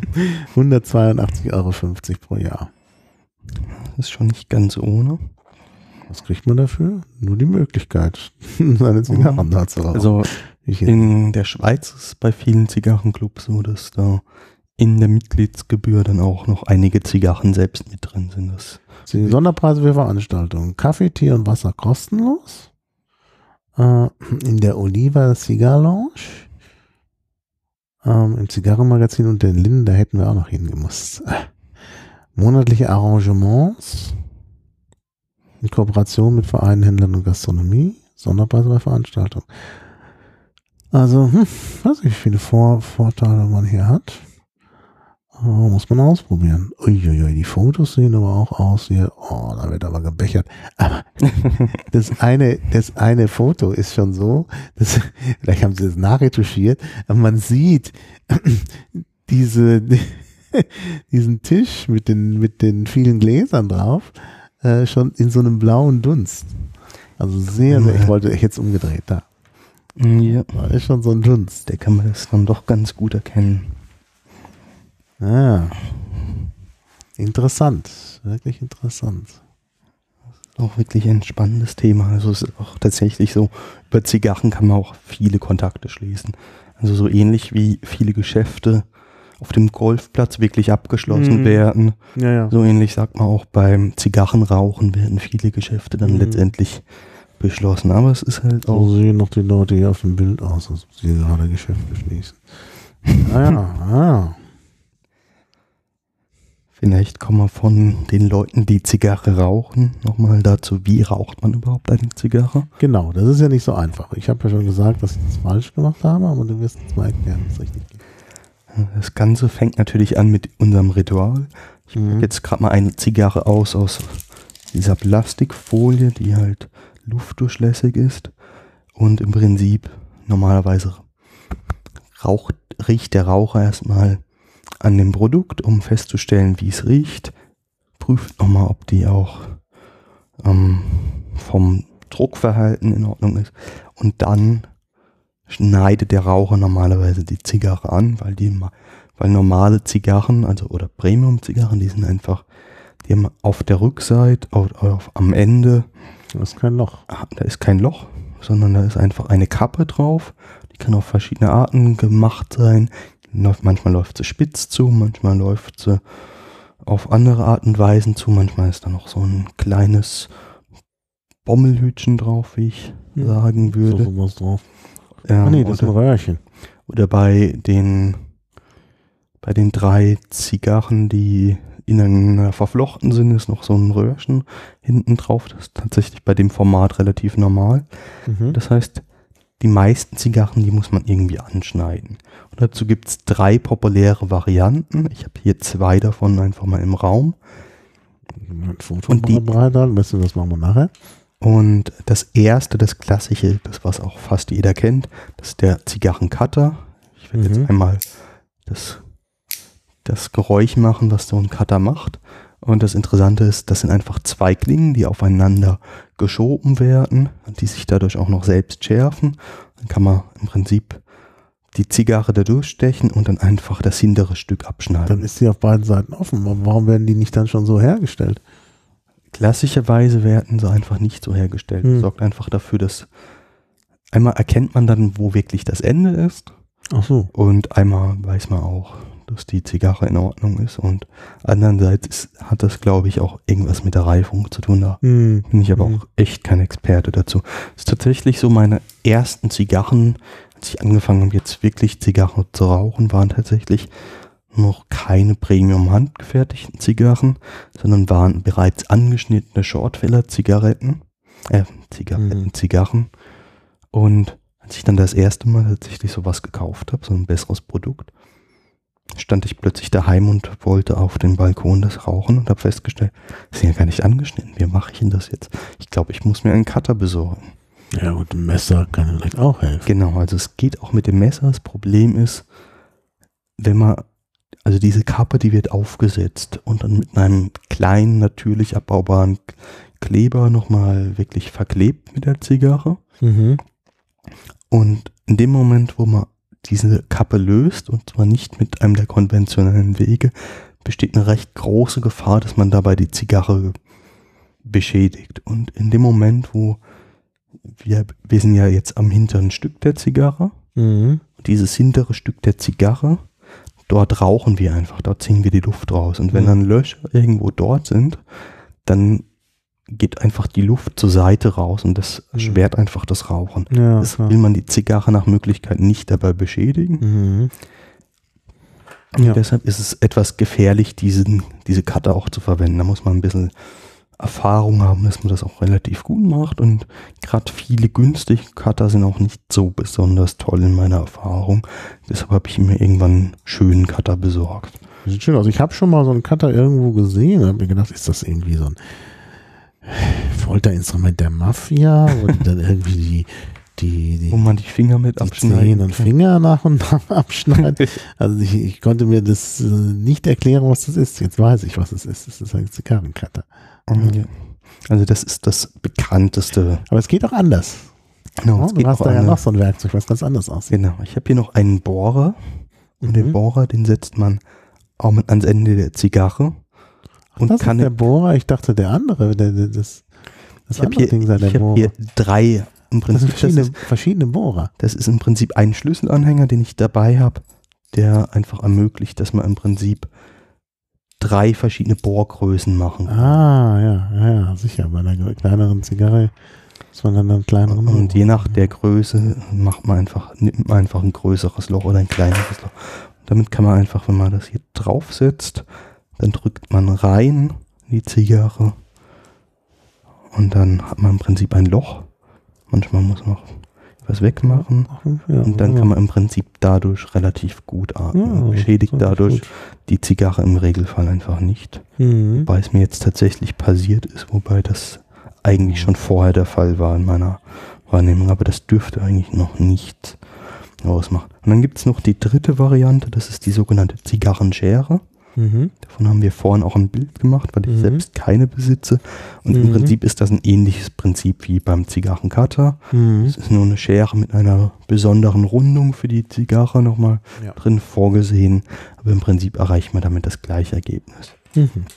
Es gibt noch eine vierte Variante, von der ich eigentlich stark abrate, ähm, die dann im Western noch gerne gemacht wurde. Das ist nämlich das Abbeißen des genau, Endes. Das, ja. Und dann hat man losen Tabak im Mund. Das ist Richtig. überhaupt keine schöne Erfahrung. Ja. Die Zigarre ist beschädigt, der Luftzug ist schlecht. Macht man eigentlich nicht. Die, Z- die Kubaner machen das zum Teil. Hm. Ähm, Ja. Aber die Kubaner sind da nochmal spezieller an der Stelle. Ja, und so ein Cowboy, der muss das auch machen. Das ist, und hat was mit dem Selbstverständnis von Cowboys zu tun.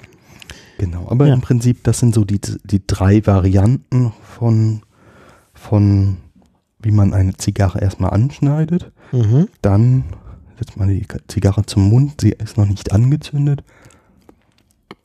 Und zieht erstmal durch die Zigarre durch, um herauszufinden, ob überhaupt der Luftfluss ganz gut ist.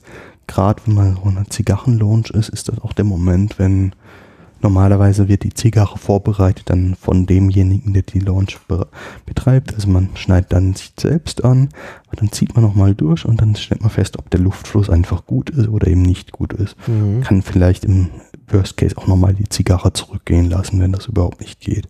Mhm. Dann kommen wir jetzt zum spannenden Moment, wo wir die Zigarre anzünden würden. Mhm. Da gibt es mehrere Varianten. Ich habe hier einmal klassische Streichhölzer, wobei so ein ja, ganz klassisch, so, das sind sehr lange Streichhölzer. Genau, die, das sind Streichhölzer, die sind mhm. sieben, acht Zentimeter mhm. lang und ähm, die im Prinzip aber wie klassische Streichhölzer einfach verwendet werden, wobei man den Magnesiumknopf Kopf normalerweise erstmal abbrennen lässt und dann, wenn man den abgebrannt hat, dann kann man mit dem Rest des Holzes einfach vorne einfach etwas entzünden. Mhm. Das Problem ist, eine Zigarre braucht ein bisschen ja. Hitze, um wirklich mhm. anzugehen. Das ist mit einem ja. Feuer, das ist mit einem Streichholz gar nicht so einfach. Und weiteres mein möglich. Großvater hat es mit normalen Streichhölzern gemacht, aber hat dann unter Umständen noch mehrere nehmen müssen. Mhm, ganz mhm. genau. Und deshalb machen die meisten Zigarrenraucher so, wenn sie das mit einem Streichholz machen, dass sie wirklich die Zigarre in den Mund setzen und dann einfach das Streichholz zum Zigarrenkopf führen und dort mhm. dann versuchen durchzuziehen, dass man wirklich auch eine gewisse Hitze entwickelt. Das ist die eine Variante, die sehr ge- die häufiger vorkommt. Die andere ist natürlich, dass man ein Feuerzeug nimmt.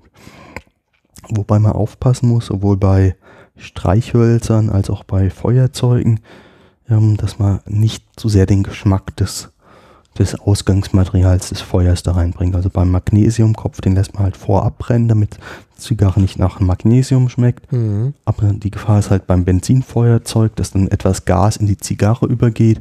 Und das sind einfach Sachen, die wir normalerweise nicht haben. Ja, ja, weil das ja. dann einmal zusätzlich vielleicht gesundheitsschädlich ist und einmal auch einfach nicht gut schmeckt. Ja, ja. Und deshalb verwendet man normalerweise Zigarren, ähm, Feuerzeuge aus, die auf Gasbasis, zum Beispiel auf Butanbasis mhm. sind und die sind relativ geschmacksfrei und die machen mhm. dann eine gute warme Flamme. Und häufig wird auch so ein, so ein sogenanntes Sturmfeuerzeug oder ein Zigarrenfeuerzeug wirklich verwendet, die einfach eine relativ starke, konzentrierte Flamme machen, und dann wird häufig auch aus relativ großer Entfernung, sagen wir mal so acht, vier, fünf Zentimeter weit weg vom Zigarrenkopf das, die Flamme gehalten, und mhm. dann aus der Ferne wird das, wie die, der, die Zigarre eigentlich geröstet, muss man fast schon sagen, um das zu bringen, und mhm. so wird dann die Zigarre angezündet. Mhm. Und dann gibt es noch eine dritte Variante, und die besteht aus daraus, dass Zedernholz genommen wird. Mhm. Und zwar liegt in vielen Zigarrenkisten liegt so ein wenig Zedernholz als Deckblatt drin oder mhm. als Unterstützung drin. Davon kann man sich ein Stück abbrechen. Mhm. Und dieses abgebrochene Stück, das kann man dann mit, mit einem Feuerzeug, mit einem Streichholz anzünden. Das brennt relativ langsam. Mit diesem relativ langsamen Stück dünnen, dünnen Holz kann man dann auch die Zigarre anzünden. Das sind so die drei gewöhnlichen Varianten, wobei die dritte gefühlt nur eine Show-Variante ist. Das mhm. macht man normalerweise nicht. Ja. Aber es ist eine relativ angenehme Variante. Mhm. Und dann kommt endlich der erste Zug, mhm. zieht durch die Zigarre durch, versucht den Rauch eben in den Mund einzuatmen, aber nicht in die Lunge. In die Lunge ist der Rauch halt zu lang, zu aggressiv, und dann atmet man das wieder aus und dann entsteht der berühmte blaue, blaue Dunst, genau. der blaue Rauch. Mhm. Und das Wichtige ist, man raucht Zigarren sehr langsam. Mhm. Also die Faustregel für den Anfänger ist so ungefähr ein Zug pro Minute. Wenn wir jetzt ans Zigarettenrauchen denken, da haben wir nach fünf Minuten schon die ganze Zigarette normalerweise vernichtet. Mhm. Und hier ist es so, wir haben nach fünf Minuten vielleicht fünf, sechs, sieben Züge gemacht. Also ich muss zugeben, ich bin etwas schneller.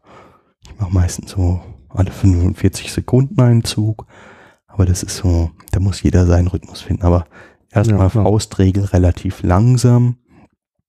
Und manchmal passiert es dann auch, dass man so langsam raucht, dass die Zigarre zwischendrin auch wieder ausgeht, ja, und dann muss man das ja, einfach ja. neu machen. Was interessant ist, zum Beispiel bei Zigaretten versuchen die meisten Raucher ja relativ schnell auch die Asche vorne wieder abzustoßen, und der Zigarrenraucher, der will eigentlich möglichst lange seine Asche erhalten. Aha. Also viele Raucher machen dann, haben dann wirklich ein, zwei Zentimeter oder noch mhm. mehr an Asche dastehen. Mhm. Das hält auch relativ gut von der Konstruktion der Zigarre im mhm. Regelfall, beziehungsweise, und das hat auch einen positiven Zweck, weil das ist im Prinzip, das kühlt im Prinzip nochmal den Rauch raus. Mhm. Und das sorgt dafür, dass wir eigentlich ein ange- eine angenehme Wärme in der Zigarre einfach auch behalten. Mhm. Es hieß doch auch, dass die Zigarre in den verschiedenen Abschnitten unterschiedlich schmeckt. Also hat uns mhm. einer der Verkäufer genau. erzählt und uns also gesagt, wir müssten uns hinsetzen mit einem Bewertungsbogen und das erste Drittel bewerten, das zweite Drittel bewerten und das dritte Drittel bewerten. Wenn man nun aber neunzig Minuten an einer Zigarre raucht, wenn du ja jede Zigarre hm, tatsächlich, wenn man das voll aufraucht, tatsächlich mhm. neunzig Minuten in Anspruch nehmen, aber das könnten wir natürlich gar nicht leisten. Ganz genau, also das ist auch übertrieben. Es ist aber tatsächlich so, dass die meisten Zigarren ähm, so aufgebaut sind, dass wirklich die, also das Deckblatt ist offensichtlich immer das gleiche, mhm. aber der Inhalt des Fillers oder des Füllmaterials in der Mitte, der verändert sich einfach, weil mhm. man auf andere Zusammensetzungen Wert legt. Mhm. Häufig ist im letzten Drittel oder spätestens im letzten Viertel nicht ganz so hochwertiges Material verwendet, weil das ist im Prinzip das, was woanders der Filter wäre bei Zigaretten. Mhm. Und das ist im Prinzip der Bereich, wo man die Zigarre dann hält oder aber auch nicht viel weiter rauchen will. Die meisten Zigaretten, Zigarrenraucher rauchen so ungefähr zwei Drittel bis drei Viertel der Zigarre, und das mhm. reicht eigentlich auch. Mhm. Ähm, und es ist tatsächlich so, die meisten Zigarre, Zigarren ich weiß nicht, warum ich manchmal Zigarette sage, wenn ich Zigarre sagen will. Ähm, die werden einfach, einfach wirklich die, diese,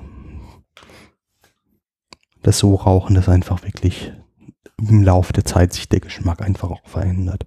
Mhm. Wenn man das zu schnell raucht, dann wird die Zigarre sehr schnell sehr heiß, dann gehen die Aromen verloren und der Geschmack wird einfach sehr bitter. Das will man auch vermeiden. Mhm. Dann ist es natürlich so, es gibt dann einfach verschiedene Geschmäcke, die man dann wahrnehmen kann. Also es gibt einfach, viele Raucher können dann tropische Früchte, äh, Gewürze, äh, Süße, Vanille, schokoladige, nussige Aromen wahrnehmen, ähm, hölzerne Aromen, Lederaromen. Und das ist einfach ein sehr interessanter Mix. Und je nachdem, wie der Tabak in der Zigarre angeordnet ist, woher der kommt, gibt es einfach dann auch große Unterschiede in dem, was man dann wahrnehmen kann. Mhm. Ja.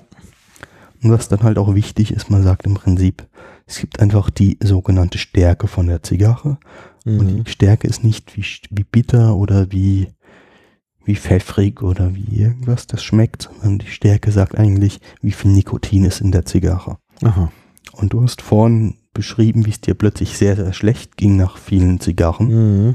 Und das war dann einfach, das hat es dann plötzlich so viel Nikotin, mhm. dass der Körper damit nicht mehr klarkommt. Klar, ja. Mhm. Und ähm, es gibt teilweise Zigarren, die haben so viel Nikotin, die sind so stark, dass man im Prinzip schon nach einer, also dass ich, ich kann mich daran erinnern, dass ich, als ich meine erste relativ starke geraucht habe, bin ich plötzlich, ich habe angefangen zu schwitzen, ich habe angefangen... Naja, also die mich richtig unwohl zu fühlen und das war das Signal, ich muss jetzt aufhören mit dieser mhm. Zigarre. Mhm. Und ich habe danach auch einen ganzen Tag Probleme gehabt und deshalb, ich rauche normalerweise milde bis medium starke Zigarren.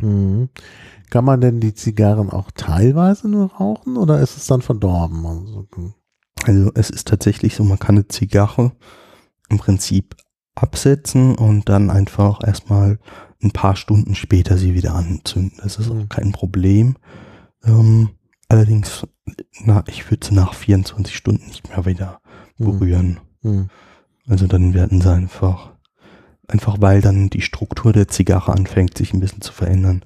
Mhm. Weil im Prinzip die Zigarrenform gibt ja eine gewisse Stabilität mhm. her. Ja. Und wenn man das zu lange liegen lässt, dann, dann hört einfach diese Stabilität auf, da zu sein, weil sich einfach das ganze Konstrukt dann anfängt aufzulösen und dann macht es ja. einfach keinen Spaß mehr, die zu ja. rauchen. Ja. Naja, klar, das sind natürlich dann so die Probleme. Ich hatte letztens einen guten Freund bei mir zu Besuch, wir haben dann Zigarren geraucht und er hat einfach relativ langsam geraucht und wir waren unterwegs und hat also irgendwann ausgemacht und dann haben wir so abends weiter bei mir geraucht auf dem Balkon. Mhm, mhm. Ja, äh, also Aufbau der Zigarre, Deckblatt hattest du genannt. Äh, das ist also ein großes Tabakblatt, ne? Genau. Was man da nimmt. Also und das ist vielleicht auch das Interessanteste. Also es gibt das Deckblatt oder den sogenannten Wrapper im Englischen. Mhm. Und das wird aus einem speziellen Blatt hergestellt, das möglichst glatt ist, das möglichst annähernd perfekt vom Aussehen ist. Mhm. Und viele Deckblätter werden dann sogar so hergestellt, dass die gar kein Sonnenlicht bekommen, mhm. sondern wirklich in einem Art Zelt aufwachsen, mhm. so dass die möglichst einfach möglichst gut aussehend bleiben. Und ähm, das Deckblatt ist das teuerste Blatt am, am ganzen mhm. Tabak, weil das muss man einfach mit einer besonderen Sorgfalt herstellen, die man bei den anderen Sachen zwar auch braucht, aber einfach nicht in diesem Maße. Und das Deckblatt macht auch sehr, sehr viel vom Geschmack aus, weil das Deckblatt eigentlich so irgendwie fünfzig Prozent mhm. des Geschmacks wirklich ausmacht. Und im Prinzip macht einfach das Deckblatt auch die Farbe aus. Wir haben hier sehr, sehr helle Zigarren.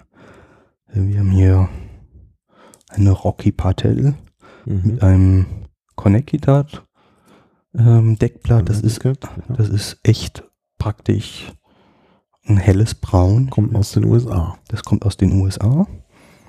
Mhm. Und dann haben wir verschiedene Farbverläufe, bis, zu, bis wir zu diesem dunklen mhm. Maduro-Blatt kommen, was im Prinzip dann ähm, einfach nur von noch von bestimmten Pflanzen, von bestimmten Züchtungen der Tabakpflanze kommt, die dann einfach bestimmt, in bestimmter Art und Weise auch zubereitet werden. Und es ist so, mhm. dass man im Prinzip die, die Tabakpflanze in drei Bereiche unterteilt. Den oberen Teil, den mittleren Teil und den unteren Teil. Und ähm, je nachdem, welchen Teil man verwendet, kriegt man da auch nach der Trocknung eine andere Färbung normalerweise. Ja, Maduro heißt übrigens reif, ne? Ganz genau. Ja, ja und äh, dann gibt es ja auch noch diesen Binder, ne? Genau. Also im Prinzip kann man sich das so vorstellen, dass man den sogenannten Füller nimmt, mhm. den versucht man irgendwie so zu drehen, dass er einigermaßen in diese runde Form kommt. Und mhm. da vermischt man auch häufig verschiedene Tabake. Manchmal nimmt man lange Ta- äh, Stücke eines Tabakstückblatts, manchmal nimmt man äh, kleinere Stücke, die dann irgendwie zusammenfinden.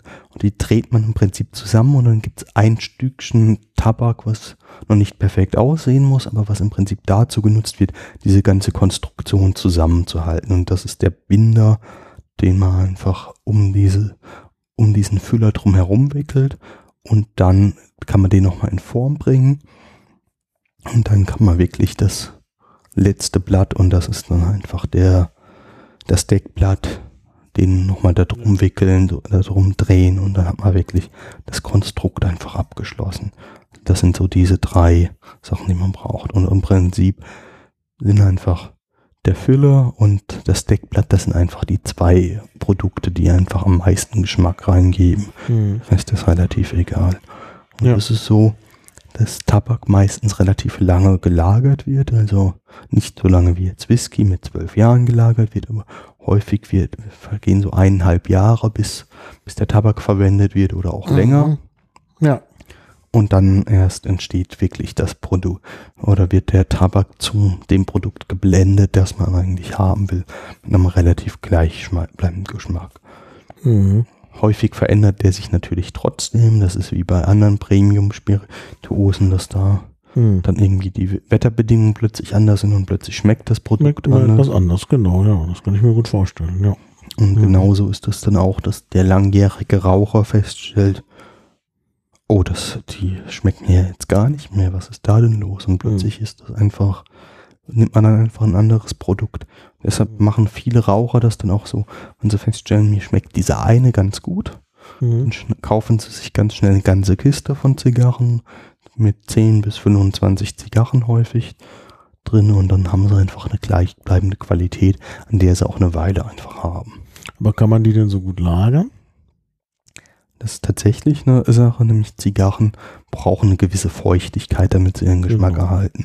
Man sagt, so eine Luftfeuchtigkeit zwischen neunzig und zweiundsiebzig Prozent sollte man einfach langfristig erhalten. Mhm. Und ich behaupte jetzt mal, die meisten unserer Wohnungen hier in unseren westlichen Gefilden, die sind eben nicht, äh, da können wir dafür nicht sorgen, dass wir diese Lagerbedingungen garantieren können. Ja. Und deshalb gibt es spezielle Lagergefäße und das sind die sogenannten Humidore.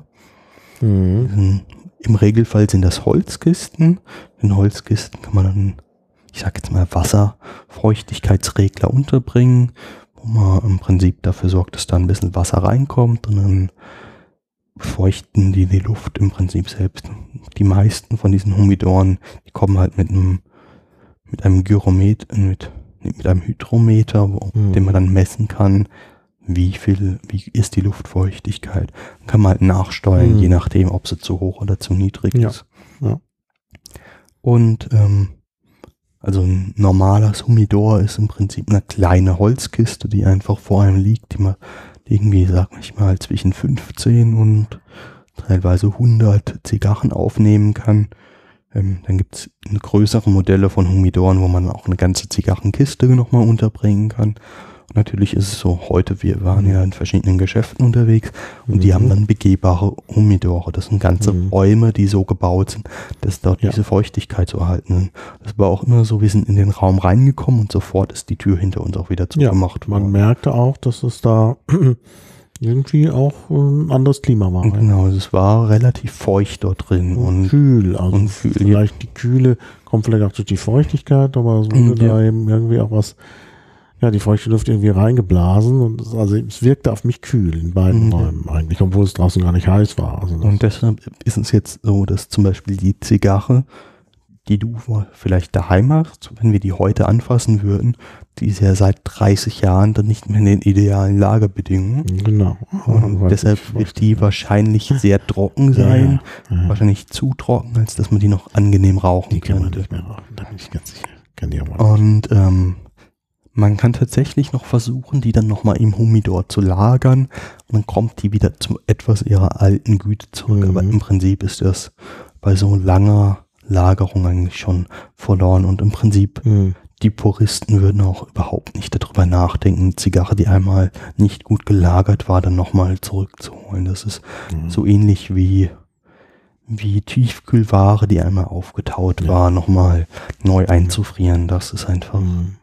das ist wahrscheinlich nicht ganz so gefährlich, aber vom Geschmack her kommt das einfach nicht mehr an das Original ran. Mhm. Bei mir geht es jetzt zum Beispiel so, wie ich hatte Was hatte ich denn? Ich hatte, glaube ich, eine Monte Cristo und zwar in, in den berühmten Plastiktuben, äh nicht, äh, in Aluminiumtuben gelagert gehabt, wo ich drei Stück gleichzeitig gekauft hatte und dann mhm. habe ich die über ein Jahr jetzt in diesen Tuben gehabt und dann habe ich eine davon geraucht und die war total trocken. Also das mhm. kann man eigentlich nicht machen, sondern ich habe die letzte auch extra diese Tuben, damit sie sich gut halten, oder? Ja, aber letzt, letztendlich verlieren die einfach auch immer ein wenig von der Feuchtigkeit mhm. und deshalb, also diese Tuben sind eigentlich für kurzfristige Lagerung gedacht, also wenn es jetzt mhm. in den Urlaub geht und mal was mitnehmen möchte, Ach, dann sind wohl hoffentlich ein Reisehumidor. Das, genau, das könnte man auch machen, es gibt auch Reisehumidore, ähm, die dann wirklich die Artikel über Humidore. Und, ähm, aber das ist aus meiner Sicht übertrieben, aber Ähm, naja. Aber man kann damit tatsächlich schon den, den Effekt, Genießer ist das. Ja. Für den Genießer ist das tatsächlich eine interessante Option. Ich nehme normalerweise, wenn ich in den Urlaub fahre, nehme ich meistens, also viele Zigarren werden einfach in so kleinen Papierpackungen oder kleinen Kartonpackungen dann an den Kunden gegeben, wo dann drei oder vier Zigarren reinpassen. Mhm. Und die nehme ich mir dann einfach so auch ja, ja, mit in den Urlaub. Ich glaube, wir haben, die haben auch alle sehr viel Wert drauf gelegt in den Geschäften auf eine aufwendige und gute Verpackung. Aber ja. Muss man wirklich denen zugutehalten. Also diese Geschäfte sind gut. Aber bevor wir zu den Geschäften kommen, müssen wir noch über die Anbaugebiete sprechen. Du hattest jetzt Kuba schon erwähnt und hattest gesagt Dominikanische Republik. Aber du war, da gibt's ja noch, also man kann das ja noch genauer runterbrechen. Also in Kuba ist es die Region, was hattest du hier rausgesucht? Puelta Abajo? Ja. Ich lese das gleich mal. Und auf der Dominikanischen Republik Santiago und La Romana. Und dann Nicaragua. Wobei in Nicaragua, wenn ich das richtig sehe, auch Exil-Kubaner das Geschäft mhm. wohl dominieren, nach dem, was ich gelesen genau. habe. Also es ist tatsächlich so, dass einfach viele Kubaner auch einfach ja. geflohen sind nach, nach dieser Re- Revolution. Ich meine, das ist auch eine Geschichte, die wir, glaube ich, in der, in der Folge über mhm. Rums gehört haben, dass viele genau. kubanische Rumhersteller auch einfach geflohen sind. Mhm. Und da sind natürlich die gleichen Phänomene aufgetreten. Ja. Und, Honduras äh, haben wir noch. Honduras, genau, haben wir auch noch. Ja. Und was auch viel gemacht wird, ist dann, dass dann davon gesprochen wird, dass der, dass es eine, ein, ein Kuba kubanischer Tabak ist, der dann aber mhm. in Honduras oder in der Dominikanischen Republik angebaut wird. Mhm. Also im Prinzip der Samen dieser Tabakpflanze genommen wird mhm. und dann dort verwendet wird. Es ist nämlich einfach so, es gibt viele verschiedene Tabakpflanzen. Also das ist eine Gattung, die, mhm. die einfach groß genug ist, dass es da viele verschiedene Varianten einfach auch gibt. Mhm. Ja. Und davon gibt es dann einiges. Und das Wichtige ist einfach, wir brauchen ein gewisses Klima, das sollte relativ warm sein. Wir brauchen eine gewisse Qualität der Böden. Und diese zwei Sachen zusammen gibt es einfach gar nicht so häufig auf der Welt. Und das sorgt dafür, dass einfach nur in dieser Karibikregion oder in Regionen, in dem im Prinzip im gleichen ähm, Breitengrad und am Längengrad, ich weiß gerade nicht mehr, was was ist, also in der gleichen Höhe von in dieser Breiten, Äquatornähe ja, Äquator, liegen. Genau. Äquatornähe, tropisches Klima, okay. wobei offenbar auch noch diese, ich meine, in der Karibik haben wir ja auch immer noch das Meer in der Nähe. Das scheint wohl auch eine wichtige, einen wichtigen Faktor zu spielen. Dann müsste man eigentlich auch mal so einen leicht salzigen Geschmack im Tabak haben.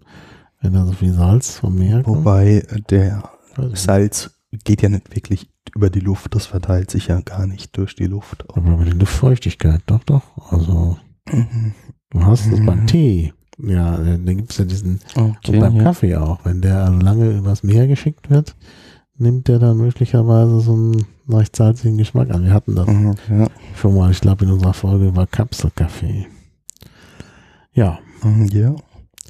Also das ist, äh, weiß ich nicht. Also, beim Tabak also das ist, also soweit ich weiß, spielt das, hätte ich jetzt zum ersten Mal gehört, dass das eine größere mhm. Rolle spielt. Ich glaube, es sind tatsächlich eher die Böden, die dann für relativ ja, ja, einzigartige Geschmäcker sorgen, das gute Wetter. Ja, ja sowieso. Mhm. Naja, aber wenn es nur ums tropische Klima ginge, dann, dann müsste das ja nicht nur da so zirkumkaribisch angebaut werden, sondern könnte man das auch in, weiß ich nicht, Indien zum Beispiel anbauen. Das ist ja auch die das andere auch Variante. So, ne? Wir haben das ja vorhin gehört, dass viel Tabak in Indien und in ja, China angebaut wird. Zigarren. Ganz genau. Ja. Das, wird, das liegt vielleicht auch einfach dran, dass das gar nicht so akzeptiert wird. Das war, als wir vorhin in den Geschäften waren, da wurde immer betont, aus welchen Ländern dieser Tabak kommt. Und ja, mit klar. gewissen Ländern auch gewisse Geschmacksrichtungen verbindet. Mhm. Aber ähm, das muss nicht immer so sein. Also die, den kubanischen Zigarren sagt man in der Regel nach, dass sie besonders stark wären. Mhm. Und ähm, dann Nicar- Nicaragua und Dominikanische Republik sind dann halt eher mild bis medium stark. Und mhm. das ist so eine Regel, an die man sich grob halten kann, also Rule of Thumb, aber letztendlich ist jede Zigarre doch nochmal unterschiedlich von allen anderen ja. und das muss man einfach beobachten. Also es gibt auch starke Zigarren aus diesen Ländern oder auch milde kubanische Zigarren. Mhm. Mhm. Wie komme ich denn jetzt an meine Zigarren? Wende ich mich da an Amazon und dann schicken die mir das? Oder? Also interessanterweise wird man auf Amazon keine Zigarren finden. Man findet dort relativ viel Zubehör. Aha. Aber es ist keine so, Zigarren? Es wird, du wirst dort keine Zigarren finden, weil es einfach Tabakprodukte sind, die nicht so ohne weiteres in Deutschland versandt werden. Stimmt, hier sehe ich das gerade ganz Sondern, alles. Was du dort viel findest, sind dann halt Zigarrencutter, Humidore, das ist Material, was man dort bekommen kann. Und deshalb ist, geht man in Bücher Regelfall. Über mhm. Bücher über Zigarren. Humidore? Ah, nee, doch ohne Zigarren. Sehr Und interessant. Ich weiß gar nicht, warum genau Amazon das nicht versendet. Es gibt natürlich auch Versandhändler im Internet, ähm, die das machen. Also da wird die Google-Suche einiges nach vorne bringen und viele von, oder zum Beispiel das erste Geschäft, das wir heute aufgesucht haben, das ist auch ein klassischer Versandhändler. Die mhm. verschicken auch relativ viel. So, jetzt müssen wir es aber nennen. Also wir wollen jetzt nicht Werbung machen, aber wir nennen jetzt einfach die Läden, wo wir waren. Kann man noch ein bisschen was im Stil der einzelnen Läden sagen, weil das unterschiedlich ist. Ähm, ja. Also zuerst waren wir bei einem Traditionshaus in Berlin. Zigarrenherzog. Ist im Internet auch leicht zu finden. Und da steht sogar dran Doktor Herzog. Ja. Und äh, das ist wohl tatsächlich ein Traditionsladen. Der mhm. ich also Und hier, hier hat man einfach gesehen, das ist ein sehr, sehr vornehmes Geschäft. Mit, ja. Wir haben uns da auch sehr, sehr gut beraten gefühlt. Mhm. Und ähm, das war der Juniorchef. Das war, glaube ich, der Juniorchef. Denn es ja. tauchte später noch äh, ein älterer Mensch aus, der so ein bisschen sich gerierte, als sei er der Seniorchef. Ja. Es gab eine gewisse Familienähnlichkeit zwischen den beiden, ja. die nicht und, zu verkennen war. Von und daher, das war natürlich so, die waren beide auch vornehm gekleidet, alle im Anzug. Und Kratte. Wir sind dort im, in den Humidor hineingegangen und das war ein sehr schöner Humidor. Sehr gut gefüllt. Also hier kam, muss man dazu sagen, so ein bisschen im Nerd-Look. Also ich hatte da meine meine Überwachungs, äh, was ist hier, mein, mein, mein äh, Hoodie mit dem Überwachungsemblem hinten drauf und irgendeiner Sickin, glaube ich, war das. Und du warst da auch im Pullover. Also wir waren äh, eher underdressed. Underdressed, aber komischerweise nur da. Also da sieht man, die wenden sich halt, glaube ich, an das ältere gesetzte Publikum mit so einer gewissen, also die strahlen halt einfach so ein bisschen Würde aus. Und ja. Die Website ist eigentlich sehr, sieht eigentlich sehr modern aus, wenn ich da jetzt drauf gucke. Und jetzt habe ich gerade geguckt, ob man da nicht äh, auch noch irgendwo Informationen über den äh, über die Geschichte des Geschäfts findet, aber das haben sie irgendwie nicht. Aber wie gesagt, sehr äh, eigentlich, also ich fand den Humidor eigentlich im Grunde, also er war auf jeden Fall der mit dem meisten, mit, also mit der größten Auswahl. Ja. Also man muss dazu sagen, den Herzog gibt es zweimal, nämlich am Hafen und am Ludwigkirchplatz. Und wir waren am Ludwigkirchplatz. Ludwigkirchplatz. Ach, La Casa de la Habana äh, in Berlin, wo wir auch noch hinten hingehen können, auch zu, zu, zu Herzog. Jetzt sieht man's. Also ich glaube, dass sie auch die größte, größte Auswahl hatten. Ja. Also du kannst das besser beurteilen als ich. Also mir kam die Auswahl relativ breit vor, mit ja. sehr vielen Tabaken aus sehr vielen Regionen. Mhm. Auch ein paar Marken, die ich eher selten bis jetzt gesehen habe. Ich habe dort Vegafina gesehen. Das ist zufälligerweise das erste Mal, dass ich mir eine Premium-Zigarre gekauft hatte, war das die Marke und die habe ich seitdem nie wieder gesehen gehabt. Mhm. Und ähm, das war einfach eine sehr interessante, sehr gute Erfahrung. Mhm. Und allerdings merkt man deutlich, die haben dieses eine Produkt, Zigarren, mhm. und darauf sind sie spezialisiert und da sind sie auch sehr, sehr gut. Sie geben auch einen Zigarrenführer raus, den, mhm. als Buch. Äh, ja, kostet sieben Euro achtzig, kann man auch buchen, jährlich erscheint er. Das ist der kleine Herzog. Okay. Und, äh, ja. Von Maximilian Herzog und Krzysztof Czarny herausgegeben.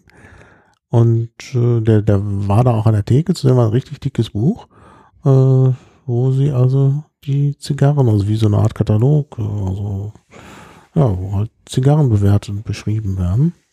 Also schon sehr interessant. Und auch wenn man hier auf der Internetseite guckt, scrollt das da so durch, da sieht man auch hier Monte Cristo Double vierzehn Euro, Obmann Royal hundertneunzehn Euro. Und jetzt kommt hier mit mir eine hier reingeschoben für hundertdreißig Euro. Also schon, die haben wir schon. Ja. Ja. Wobei Zigarren auch in Deutschland einer gewissen Preisbindung unterliegen. Ich weiß gar nicht, ob es da überhaupt Spielraum gibt oder ob es da gew- gewisse Spielräume gibt. Ähm, ah ja. Also soweit ich weiß, gibt es aber wirklich eine Preisbindung, die auch gilt, so ähnlich wie die Buchpreisbindung, mhm. die nicht nur eine unverbindliche Preisempfehlung an der Stelle ist. Ah. Das heißt, normalerweise zahlt man den gleichen Preis in ganz Deutschland für die gleiche Zigarre. Ah, das ist ja interessant. In der Schweiz ist das etwas stärker aufgehoben. Da gibt es da flexiblere Preise, das sind immer teilweise unterschiedliche Preise, aber meistens sind auch dort die gleichen Produkte Ähm, jeweils bei unterschiedlichen Händlern zu gleichen Preisen ungefähr zu finden. Interessant. Und wenn ich jetzt nicht weiß, was ich äh, äh, gerne rauchen will, kann ich hier zum Beispiel bei Herzog das Herzog Zigarrenset kaufen. Die haben eigene Zigarrensets, zum Beispiel das Anfänger-Zigarrenset, ein groß und ein klein. Kuba, Non-Kuba. Das ist ja gut. Non-Kuba. Inspirationsset. Das ist dann wahrscheinlich für die nicht mehr Anfänger. Äh, dann haben sie hier noch eines Petit Corona, heißt das. Äh, Zigarrenset Robusto Kuba. Reise durch die Karibik. Und dann haben sie hier auch noch. Ach, es gibt glaube ich sogar noch. Ah, nee. Dann haben sie hier sogar noch ein Zigarrenset. Ähm, huch, ist jetzt weg. Oh ja, hier Sets. Äh, Markenzigarrensets. Also da kann ich die dann auch noch von anderen, äh, also andere Zigarrensets halt kaufen. Also ist für Einsteiger, glaube ich, ziemlich gut. Ja. Auch in verschiedenen Preisklassen. Ja, das ist doch eigentlich schön. Also da kann dann jeder einsteigen, in klein und in groß.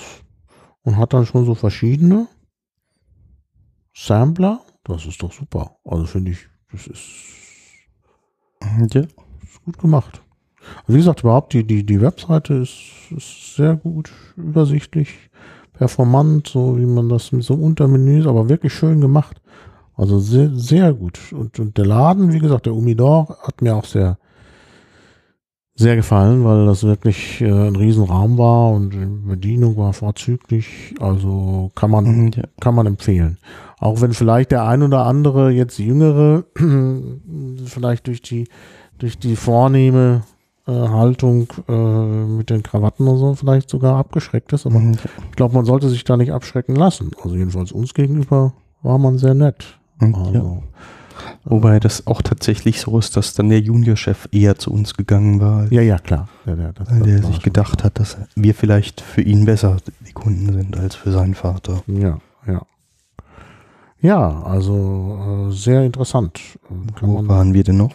Ja, anschließend waren wir dann äh, in diesem Delicious Genusshaus, äh, wo man halt nicht nur Zigarren verkauft. Das ist unweit, das ist auch, wenn wir vom Ludwigkirchplatz weitergehen, in, also der Ludwigkirchplatz wird ja die, der diagonal durchzogen durch die Pariser Straße und wir kamen auch äh, die Pariser Straße entlang und sind dann weiter zur U-Bahn und dann kommt man an einem weiteren Zigarrenladen vorbei. Es ist total interessant, dass das so auf engstem Raum ist in West-Berlin. Äh, dort, äh, das nennt sich Starke Zigarren. Starke Zigarren, also Starke ist wohl der Name des Äh, Händlers, aber das Ganze ah, ja. ist integriert in einen größeren Laden. Offensichtlich haben die sich zusammengetan, wo halt äh, Whisky und Gin und Rum, also äh, oder auch Premium, Premium-Spirituosen und Draftbiere, äh, ähm, Kraft, nicht Draft, Kraftbiere verkauft werden. Ey, ja. Draftbiere. Äh, äh, und äh, ja, und da sind wir, glaube ich, auch recht gut beraten mhm. worden. Also wir waren wohl erst bei dem Menschen, der sich da um die Getränke kümmert, der hat uns dann aber weitergeleitet. Und dann ja. kamen wir auch in einen Umidor, äh, der auch schick, also eigentlich war, aber jetzt so auf jugendlich schick, also so wie man das heute äh, vielleicht eher machen würde für ein etwas jüngeres Publikum. Ja. Oh, also das war also das der, Kla- der klassische Umidor ist halt eher eine Art Lagerraum, der ja. begehbar ist und hier war das Man hat fast das Gefühl, eine Art Aufenthaltsraum. Das war mehr so eine Art Aufenthaltsraum. Und von der Decke hingen nach Tabakblätter, so als Zierde, würde ich eher sagen. Und äh, das war irgendwie auch so, da war noch so eine, so eine Rampe rauf, also barrierefrei ist ja auch gut, so eine Rampe äh, rauf aus so äh, gebürstetem, ja, der Stahl, das war schon ein bisschen so, so verrostet, also also gestalterisch so ein bisschen so auf, auf modern gemacht. Und, und es gab auch einen Bereich, wo man sich hin hätte setzen können genau, und ja, dort, ja. Mhm. dort vielleicht noch einen Gin oder ja. einen Rum ja, zum trinken. Testen. Das wurde ja getestet vorne auch. Die hatten ja offene Spirituosen, äh, wo äh, ja auch die Frau, die vor uns war, ja. da, die war ja gerade mit einem Test auch fertig und der machte ja gerade die Flaschen zu. Also das ist offenbar da auch möglich. Und, ähm, also Delicious heißt das Gesamtensemble und dort eben Starke Zigarren und äh, der äh, ähm, Verkäufer dort hatte uns auch äh, äh, ja, wie, wie kann man das sagen? Das ist äh, ähm, der, ja, ich will jetzt nicht despektierlich sein, aber er wirkte halt er hatte so eine Ausstrahlung, so eine Hipster-Ausstrahlung. Ja. Also typisch, wie man das in Berlin so sieht. Er hatte also eine sehr modische Brille auf und auch dieses Hemd, was er anhatte, war irgendwie so ein, no, das, das war jetzt nicht so das Elegante, sondern mehr so dieses. Ja, äh, ich weiß ganz genau, was du meinst. Also, und was mir in dem Laden aufgefallen ist, also ich kann mir nicht vorstellen, mit in den Zigarrenherzog mit einer Gruppe von Leuten zu gehen, die sich überhaupt nicht damit auskennen. Ich könnte mir aber durchaus vorstellen, dorthin zu gehen, mich dort mit einer Gruppe von Leuten einzufinden und zusammen mit denen Whisky-Tasting zu machen mhm. oder ein Whisky- und Zigarrentasting oder sowas. Mhm. Ich glaube, das, dafür bietet sich der Laden ganz gut an. Ja, ja, ja, ich glaube schon. Also es ist natürlich schon nochmal anders. Ich, ich will auch, ich weiß auch nicht, was jetzt besser oder schlechter ist. Also man kann, äh, äh, es ist halt eine ganz andere, also wirklich so eine ganz andere Art der Präsentation. Und äh, man muss ja auch denken, äh, Zigarrenherzog ist halt wirklich nur Zigarren, also wirklich nur Tabak. Ja. Und hier ist halt diese Mischung, obwohl wahrscheinlich das eventuell sogar getrennte Unternehmen sind, nur ist es halt diese Mischung da. Das ist halt schon eine ganz andere ganz andere Sache. Ja. Aber auch nicht schlecht. Also ich fand mhm. den Laden interessant und ich bin ja jetzt nicht so der Zigarrenraucher, aber für Premium Weine, Weine hatten sie auch. Ähm, und Spirituosen, ja, konnte man tatsächlich mal sich genauer anschauen. Mhm. Ja.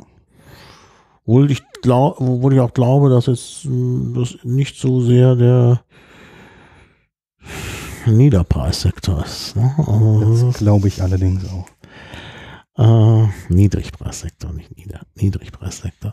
Also das ist, das ist, glaube ich, nicht der Fall. Es ist halt auch eben, hat so eine gewisse andere Art von, ja, auch Eleganz, kann man sagen, aber so, eine, so ein moderner Ansatz. Ja, und dann waren wir natürlich da, wo ich unbedingt hin wollte, weil ich von dem Laden schon viel gehört hatte. Also viele aus meinem Umfeld kaufen da regelmäßig ein. Nicht unbedingt Zigarren, sondern vielleicht auch eher Whisky. Nämlich Whisky and Cigars in der Sophienstraße. Und auch da sind wir, glaube ich, äh, ganz freundlich aufgenommen worden. Der äh, Cheftaster hatte da auch dann war in seinem Element und wollte uns da auch so ein bisschen belehren. Ähm, also ich habe da auch einiges gelernt. Für dich als Experten war es dann vielleicht manchmal ein bisschen... Ich fand es trotzdem sehr interessant. Also das Interessante war halt, der hat uns sehr, sehr viel von seiner Auswahl gezeigt. Genau. Ähm, hat sich auch dafür entschuldigt, dass nur so wenige kubanische Sa- ja, Zigarren im Moment. Bisschen, da hat er so ein bisschen kokettiert, also das war ja ganz deutlich. Ja. Aber es war trotzdem ein sehr interessanter Laden, aber auch hier wieder diese Mischung aus nicht nur Zigarren, sondern auch Premium-Spirituosen. Das Besondere an dem Laden ist, dass man auch klingeln muss, um überhaupt reinzukommen. Man musste mir das nicht... Also gut, bei, bei, bei dem Dischersladen nicht, weil wir da, da, weil da viele Leute waren und viel Kundschaft. Aber bei Herzog war doch auch? Nee, wir, sind, wir haben einfach die Tür geöffnet und ja? sind da reingekommen, ja. Ah ja, ich habe das jetzt nicht mehr so gut in Erinnerung. Aber stimmt, beim letzten musste man klingeln und er hat dann ja auch gesagt, sie hätten hier Flaschen, die bis zu sechstausend Euro kosten und da müsste man ein bisschen vorsichtig sein. Ja. Das war auch eine sehr interessante Mischung. Wir haben auch eine Bar mitten im Laden, mhm. wo dann wahrscheinlich abends ab und zu Events stattfinden. Ich glaube, mhm. ja, heute Abend, Abend findet auch irgendein Event statt. Genau. Und mhm. dort wird dann halt immer eine Mischung aus Tabak und, und Premium-Spirituosen oder manchmal auch nur das mhm. eine oder nur das andere mhm. angeboten. Und das war auch ein sehr interessanter Laden. Ja. Was vielleicht im Vergleich zu den anderen Laden, Läden mhm. war, dass es eben keinen begehbaren Humidor gab, sondern einen Schrank, aber der Schrank, Schrank war riesig. Einen riesigen ich meine, Schrank. Das ist dann, das, der Raum hat dann eine sehr hohe Deckenhöhe, weil es ein Altbau ist. Und dann war das, glaube ich, waren das vier so äh, Abteilungen da nebeneinander. Ja. Und es war ja dicht bepackt. Und das sagte ja, es sei nicht mal alles da. Also, ja. Das ist schon, und das geht wirklich vom Boden los. Also das, das ist schon äh, vom Boden bis zur Decke. Also das ist schon auch eine Menge. Also das, dass ja. das wenig ist, kann man nicht gerade sagen. Es hat natürlich was anderes, wenn es begehbar ist. Dafür hat der Laden halt ge- ge- begehbare Spirituosenregale. Ja. Und das ist halt, da sind natürlich sehr viel mehr da und, und, und, und Flaschen nehmen natürlich auch mehr Platz weg, muss man ja auch sehen. Und da hatten sie wirklich ja auch äh, so ziemlich alles, was, was Rang und Namen hat an, an Whisky und auch Rum und äh und auch viel Neues, eher Unbekanntes zum Entdecken gleich. So. Ja, ja. Ja, also das wirklich war eine interessant. Hochinteressante Mischung auch. Mhm. Und ja, auch das ist so ein Laden, wo ich mir gut vorstellen kann, dass man in der Gruppe eher mal vorbeikommt, um, um dort irgendwas vorzubereiten, wobei sich dort aufzuhalten vielleicht eher weniger interessant ist, aber um sich dort inspirieren zu lassen, ist das ein, eine tolle Location gewesen. Ja, ja. Ja, also wirklich auch inspirierend und wirklich auch etwas, wo ich viel gelernt habe. Dann hat er auch noch, äh, irgendwie, glaube ich, hatte er den Eindruck, dass, dass wir ein bisschen dumm sind. Dann hat er dann auch noch äh, auf Literatur und Zigarren hinweisen hingewiesen, aber ich kannte das. Es ging nämlich um Heimite von Doderer, über den ich auch sogar schon bei dem Liedkultur-Podcast gesprochen habe. Ähm, nämlich äh, ein Wiener Romancier, der zwei ganz wichtige Romane geschrieben habe, er hat, äh, nicht ich, und der hat sie geschrieben, die Strudelhofstiege, da geht es um Zigarrenschmuggel, unter anderem. Äh, ich habe das gelesen, konnte mich jetzt aber nicht an die Sache mit dem Zigarrenschmuggel erinnern. Äh, und das andere Werk, was man, glaube ich, lesen sollte, ist, ist die Merowinger von äh, Almite von Dom. Der Name, die, der mir etwas sagt an der Stelle. Ja, das ist interessant. Kann man, kann man lesen. Also darauf, äh, darauf hat er uns hingewiesen und äh, ich kannte es. Also von oh, daher, ja.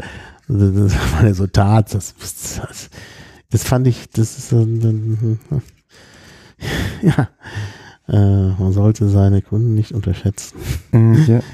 Ja, ansonsten, also wie gesagt, trotzdem da viel gelernt und viele Anregungen bekommen und was wir da gesehen haben, auch an Zigarren, das war schon wirklich sehr verschieden. Du hast ja dann auch diese gedrehten gekauft und da hatte ja, und, und auch die, diese, diese äh, Figurado, ja, das ist auch eine Figurado, wie heißt die noch hier? Hinten, äh, ähm, ja, und das ist noch nicht, man, man sieht, ich bin noch nicht perfekt. Das war die äh, Perfekto. Perfekto. Genau, das ist Perfekto. Das und, bist du ja auch nicht perfekt. Ja, genau. Also auch sehr, sehr interessant, was man da gesehen hat, auch diese alten äh, Zigarren aus der vorrevolutionären äh, Kuba-Zeit und hat wirklich viel gezeigt. Also das war ja sehr aufschlussreich. Ich habe da auch Fotos gemacht, die können wir dann alle irgendwie vertwittern oder sonst wie. Also kann man wirklich, den Laden kann man wirklich empfehlen und auch wenn man halt äh, gewisse Spirituosen haben will. Und ich fand jetzt auch die Preise, das war eigentlich alles. Und wenn du sagst, dass bei den Zigarren sowieso festgelegt ist, dann äh, äh, ja, aber wobei es natürlich schon so ist, wir, wir haben jetzt häufig Zigarren irgendwie im Wert zwischen acht und fünfzehn Euro irgendwo gekauft, mhm. ein oder zwei oder drei. Und natürlich ist es so, das ist relativ viel für ein, für eine, eine Zigarre im Vergleich zu dem, was man zum Beispiel mit Zigaretten bekommen könnte. Mhm. Umgekehrt hat man da natürlich auch eine ganze Weile lang Unterhaltung dran oder ja klar, dran. Wenn du neunzig Minuten brauchst, um das zu rauchen, dann, wenn du das die gleiche Menge Zigaretten rauchen willst, für neunzig mhm. Minuten, da bist du aber auch ganz schön Geld los. Und das andere ist natürlich, das ist ein Produkt, was mit sehr viel Handarbeit hergestellt mhm. wird. Also die meisten Zigarrenroller, die schaffen ungefähr, ich sag jetzt mal, hundertzwanzig Zigarren am Tag. Mhm. Es gibt auch welche, die zweihundert oder dreihundert schaffen können. Mhm. Das mhm. kommt dann halt auf die Art und Weise an, wie das hergestellt mhm. wird. Und das ist einfach ein sehr aufwendiges Produkt. Mhm. Auch ein, ja, in der Herstellung ja. eigentlich ganz günstiges Produkt. Gerade die Deckblätter sind sehr teuer. Mhm. Ja. Und es ist einfach ein Produkt für den Premium-Markt. Ja, klar. Und das jetzt ist aber ein sehr schönes Produkt. Ja. Jetzt haben wir über die Berliner Läden gesprochen. Es gibt natürlich auch anderswo welche. Du hast ja in der Schweiz da einen. Ja. Also ich empfehle in der Schweiz oder in Zürich insbesondere zwei Läden, in die ich häufiger gehe. Das eine ist Wellauer Tabak, das ist mhm. in der Nähe der Sihlstraße in Zürich. Das ist der Standardladen, in den ich häufiger gehe. Die importieren viele Eigenmarken, diese, diese kontrollieren. Dort gibt es auch einen schönen Bereich, wo man sich auch mal hineinsetzen kann, um dort auch mal eine Zigarre selbst dort zu rauchen, mhm. direkt im Laden. Und ähm, Empfinde, empfehle ich auch sehr, um einfach mal so ein Gefühl dafür zu bekommen. Gibt es noch einen weiteren Laden, auch direkt in der Nähe, das ist der Manuels. Mhm. Und der Manuels ist was ganz Besonderes, der ist nämlich eigentlich eine Mischung aus, die haben viel Kaffee, viel Rum mhm. und viel Zigarren und haben dann im Obergeschoss so im kubanischen Stil sich wirklich auch eine schöne, einen schönen Bereich ein, eingerichtet, wo man sich wirklich sehr, sehr schön hinsetzen kann. Mhm. Und ich ja. schwank immer zwischen diesen beiden Läden. Und da gehe ich zu beiden Läden sehr gerne. Ähm, Im mhm. erstgenannteren ist halt auch mein Club aktiv, in dem ich aktiv bin. Und dementsprechend ist das in letzter Zeit der häufiger genutzte Laden. Ich kann aber beide sehr empfehlen.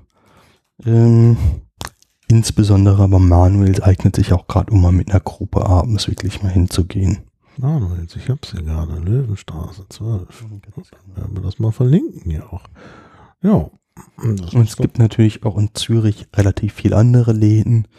Davidoff, die Firma, die wir vorhin schon erwähnt haben, die haben mehrere Flagship-Stores in, in Zürich, die dann relativ stark damit verbunden sind. Und eigentlich nur Zigarren von Davidoff oder alternativ Habanos äh, bei sich im Laden haben. Also Habanos, das ist der Markenname für all die, mhm. die kubanischen Zigarren zusammen. Ja, ja. Und ähm, ja. es sind einfach, es gibt einfach viele, viel gute Auswahl und es ist einfach, Zigarre rauchen ist etwas für ruhige Stunden, wo man mal auf andere Gedanken kommen will und dafür ist es einfach gut geeignet. Ja. Ja. Was ich auch häufig mache, ist zum Beispiel, ich habe hier ein Buch über, um mir Tasting-Notizen zu machen, über verschiedene Zigarren, die ich rauche. Das sind mhm. Und da kann ich mir einfach wunderschön einfach mal aufschreiben, wie die Erfahrung war und letztendlich auch sagen, will ich sowas vielleicht nochmal neu anfassen oder mhm. lasse ich vielleicht die Finger davon, weil ich habe so einige Zigarren erlebt, die da mir dann doch am Ende vielleicht zu stark waren oder wo der Zug zu eng war und das ist genau das, was ich mir dann hier aufschreiben kann. Und das ist in dem Fall, sind das für dreiunddreißig Cigars Tasting Notebooks. Das ist so ein kleines Startup in Amerika, die diese Bücher herstellt. Mhm. Und der Gag ist immer, dass in die in das Deckblatt dieses Buchs immer ein Stückchen Tabak einfließt oder die haben auch Tastingbücher für, für Whisky, dann ist da ein mhm. Tropfen Whisky drin und so weiter. Und da gibt es ja, immer wieder... Ja, das für Tee, da ist äh, ein Teetropfen drin und zwar in der Tinte. Ja, ganz genau. Interessant. Das sind einfach, also das ist sowas, da kann man als Liebhaber einfach nochmal drüber nachdenken und sich zurückerinnern daran, was mal war. Mhm. Ähm, empfehle ja, ich sehr, sowas darf ich mal da sehen? Sich so ein Buch auch anzulegen. Es hat allerdings auch den Nachteil, dass man plötzlich über jede Zigarre, die man raucht, nochmal besonders nachdenken muss, weil man will ja doch irgendwie festhalten, wie schokoladig war das, wie karamellig war das, wie ölig war die Zigarre. Dann und kannst du man, da die Etiketten einkleben. Genau, ich klebe hier meistens dann die Zigarrenetiketten oder besser gesagt das Zigarrenband ein. Mhm. Und auch das Zigarrenband hat ja eine ganz interessante Geschichte, weil diese Zigarrenbänder sind, sind auch erst irgendwie um achtzehnhundert entstanden oder sogar etwas später. Und die haben erstmal dazu gedient, die Zigarre etwas besser zu identifizieren, mhm. weil letztendlich sehen die sich ja doch alle recht ähnlich aus, obwohl sie sich in der Farbe und leichter Form unterscheiden. Aber wenn der Markt groß wird, kann man sich eigentlich kaum noch herausstellen. Und deshalb ist einfach dieses Zigarrenband wichtiges Herausstellungsmerkmal geworden. Mhm, mh, ja. Und auch, es gibt eine gewisse Fälschungsrate bei Zigarren, mhm. da muss man immer aufpassen, gerade wenn man aus Ländern, wo das nicht ganz so wichtig genommen wird, kommt, kriegt man da häufig Fälschungen angedreht. Also wenn der Preis zu gut ist, dann liegt es meistens daran, dass er zu gut ist. Mhm. Und deshalb gibt es bei den Zigarrenbänden, die sind häufig relativ aufwendig hergestellt, mit, mit Prägungen, mit ausgedruckten Sachen, mit vielen goldenen Details, sodass die nicht so einfach nachzumachen sind. Mhm. Dass man dann relativ sicher sein kann, dass man Original hat. Und wer zum Beispiel mal eine, eine echte Cohiba gesehen hat und eine gefälschte Cohiba, da wird man ganz schnell sehen, dass dann mhm. die kleinen goldenen Quadrate, die da drauf sind auf diesem Band, schwierig nachzumachen sind. Oder in dieser Cohiba ist eine kubanische. Genau, Cohiba ist im Prinzip eine der, Spa, der kubanischen Premium-Marken wirklich. Mhm. Ja. Die dann einfach nochmal am oberen Ende der Spanne sind. Eben. Also nochmal deutlich teurer als zum Beispiel eine Monte Cristo oder eine mhm. Romeo und Juliet. Ja, die haben immer so literarische Namen. Romeo und Juliet. Monte Cristo erinnert natürlich an den Graf von Monte Cristo, der übrigens auf Deutsch falsch geschrieben wird in der deutschen Übersetzung. In der klassischen deutschen Übersetzung. Da steht Cristo mit C H. Oh, ja. Die eigentliche Insel Monte Cristo, die es wirklich gibt, die aber nicht die Insel ist, auf der es spielt. Also die ist Fantasie und es gibt aber eine Insel Monte Cristo in, äh, vor der Toskana, also Insel, äh, der, diese Inselzone, da wo Virginia und so ist. Ähm, da war früher mal ein Kloster kein Gefängnis. Und äh, das ist äh, auf jeden Fall nicht mit H geschrieben, beide. Also die Insel im Roman, wie die dort, ist eigentlich nicht mit H. Aber was bedeutet enger Zug? Das steht hier bei deinen Notizen zur Powerband. Also ich habe vorhin erwähnt, dass wenn man so eine Zigarre einschneidet, dass man an der Zigarre zieht und dass man dann prüft, wie gut die Luft durchkommt durch die Zigarre. Mhm, mh. Und das war dann eine Zigarre, wo ich mir aufgeschrieben habe, oh, das war, die war etwa, da ist der Füller etwas enger zusammengedrückt, sodass die Luft schwer, schlechter durchkommt, was bei kubanischen Zigarren teilweise vorkommt, wo man mhm. dann halt, also weil das dort eher so verbreitet ist, weil die Kultur dort das lieber so rauchen möchte. Und dann habe ich mir halt notiert, das war in dem Fall, ich glaube, eine dominikanische Zigarre. Mhm. Und das hat mir dann nicht so sehr gut gefallen. Da habe ich mir aufgeschrieben, da muss ich keine zweite mehr haben. Ja, hast du nicht, bei Bayern steht gar nichts bei dem engen Zug. Aber das ist Camacho, du hast ja auch noch eine Camacho. Und das heißt, mhm. du hast eine andere Camacho hier drin. Genau. Äh, weil genau. der auch noch auf der, dem Etikett steht, Infamous since neunzehnhundertzweiundsechzig. Da hast du mhm. tatsächlich Buy Again neun hingeschrieben. Mhm. Und hast hingeschrieben, schwache Konstruktion. Deckplatz, pl- Deckblatt platzt auf. Äh, beim Cut. Irgendwie sowas. Katastrophe. Ja, mhm. gut, das ist die Katastrophe, die man nicht will. Und dann hast du hier noch eine Gran Perfecto Davidoff Escudio. Da steht auch bei Genein. Etwas bitter, gefühlt bitter, kein Fan, aber tolle Konstruktion. Okay. Ja, die Monte Cristo wirst du nochmal nehmen, wenn ich sehe. Ja, ja, ja, steht da überall. Äh, ja, also ich glaube die meisten. Ah, hier. Camacho, also Camacho scheint nicht dein Ding zu sein. Da hast du zwar ja hingeschrieben, aber in Klammern. Ja, es ist so, also tatsächlich, ich habe hier die gelbe Camacho Criollo als, mhm. als Robusto-Format. Ja, ja. Das ist tatsächlich, es dürfte meine allererste sein oder meine zweite, die in dem Buch sind. Das ist im Prinzip meine Standard-Zigarre. Ah, hier steht's. Die da. nehme ich genau. fast immer. Ja. Und die genau. Camachos, die sind, da steht zwar uh, Infamous since neunzehnhundertzweiundsechzig, aber im Prinzip ist das eine Marke, die hat vor ein paar Jahren so einen Imagewechsel erfahren. Mhm. Und die wird im Moment so ähnlich beworben, wie, wie Jack Daniels zum Beispiel beworben wird. Mhm. Äh, für Jungen mit so ein bisschen Freedom und Biker-Atmosphäre und sowas. Mhm. Und die hat in diesem Zusammenhang einfach ein neues Line-Up erhalten. Mhm. Und mir gefällt diese Criollo sehr, sehr gut. Das ist so meine Standard-Zigarre wirklich. Und ich probiere dann immer mal wieder die anderen. Und ja, so Baby geschrieben bei der Ecuador und Camacho. Und dann komme ich letztendlich immer wieder zur Criollo zurück. Also das ist Criollo. Criollo. Criollo, yes. Ja, Criollo. Äh, ja, hier da steht zum Beispiel stabile Asche, bitter und nussig. Genau. Wobei der Name der Zigarre Ecuador ist, das heißt nur Ecuador, und sie kommt aus Honduras. Nicht aus Ecuador, wie man vielleicht denken kann. Ja. Ja, und Nicaragua haben wir ja auch. Also es ist, du bist ja schon gut rumgekommen sozusagen. Ja. Also bist ja wahrscheinlich nicht dort gewesen, sondern hast die hier eingekauft. Naja, man kann ja hinfahren. Genau. Wobei es gar nicht so klar ist, ob, ob die dann wirklich vor Ort zu kriegen sind. Ja, ja, häufig ist es so, dass wirklich die Zigarre selbst erstmal im Land gebunden, äh, kreiert wird und dann je, mhm. je nach Verteiler kommt dann ein unterschiedliches Zigarrenband auch erst drauf. Ja, ja. Ja, da haben wir ja jetzt schon eine ganze Menge Zeugs hier. Wir sind auch schon bei zwei Stunden angekommen, über zwei Stunden. Was gibt es denn noch an wichtigen Aspekten, die wir unbedingt noch loswerden müssten? Also wir hatten jetzt auch äh, schon die Frage, wo man sie kaufen kann. Gibt natürlich in anderen Städten noch mehr Möglichkeiten. Ja.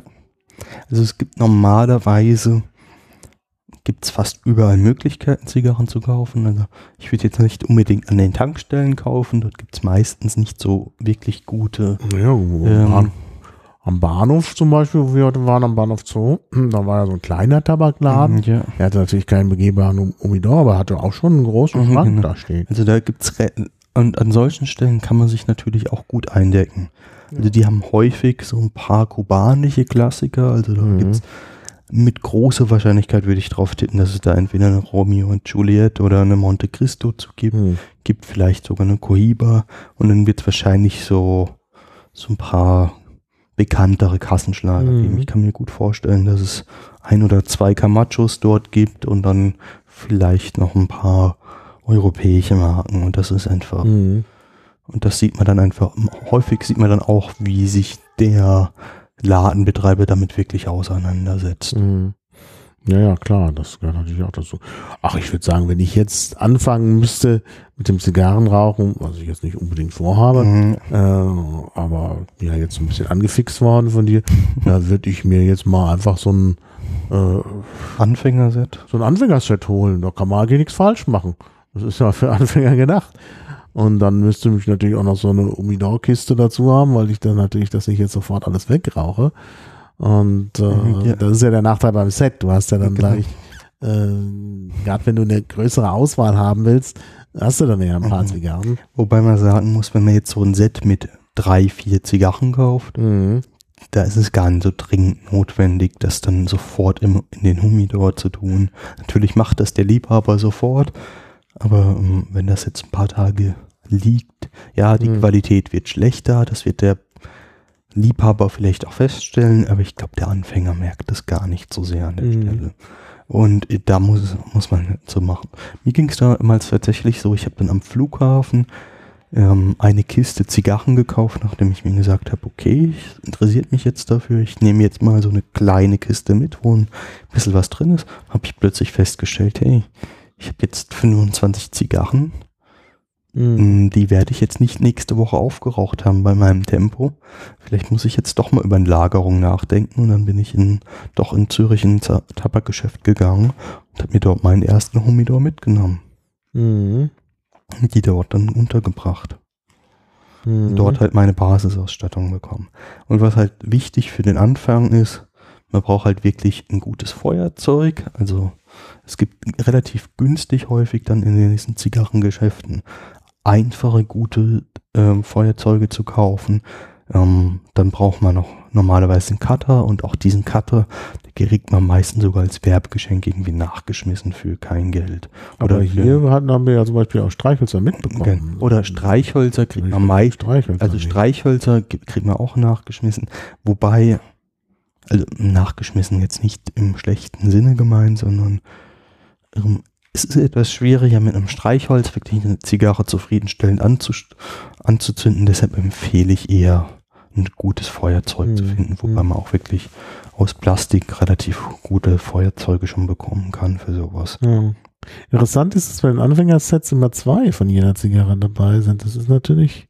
Ja, weil man ja. vielleicht dann noch doch nochmal irgendwie die Erfahrungen nochmal neu machen will, oder vielleicht will man die auch mit Freunden teilen. Das sind so mhm. die zwei Varianten. Also Zigarren werden häufig auch in Gemeinschaft einfach geraucht. Mhm. Also das mhm. ist so auch ein geselliges Erlebnis, wo man einfach mal ins Gespräch mit Leuten kommen kann. Wenn man das dann mit einem guten Freund teilen kann, ist das natürlich auch nochmal eine Erfahrung wert. Ja, ja, klar, natürlich. Das ist, äh, das ist schon richtig.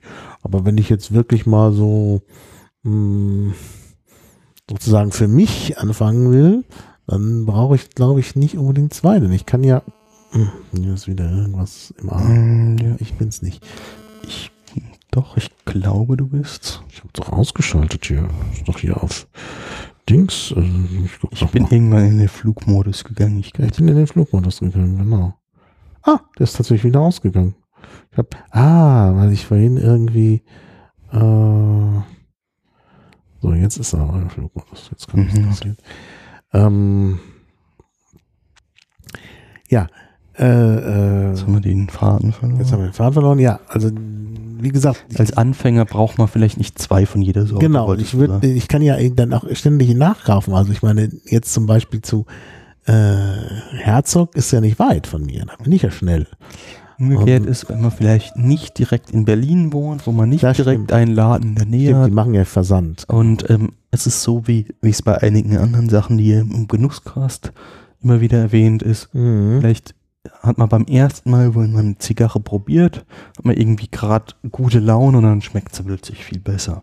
Mhm. Oder ähm, man war auf der Messe und hat sie dort probiert und dann auf der Messe ist irgendwie alles toll, weil man ja schon drei mhm. Whiskys probiert hatte mhm. vorher. Genau. Ja. Und deshalb ist es gut, noch ein zweites Mal einfach ein Produkt zu probieren.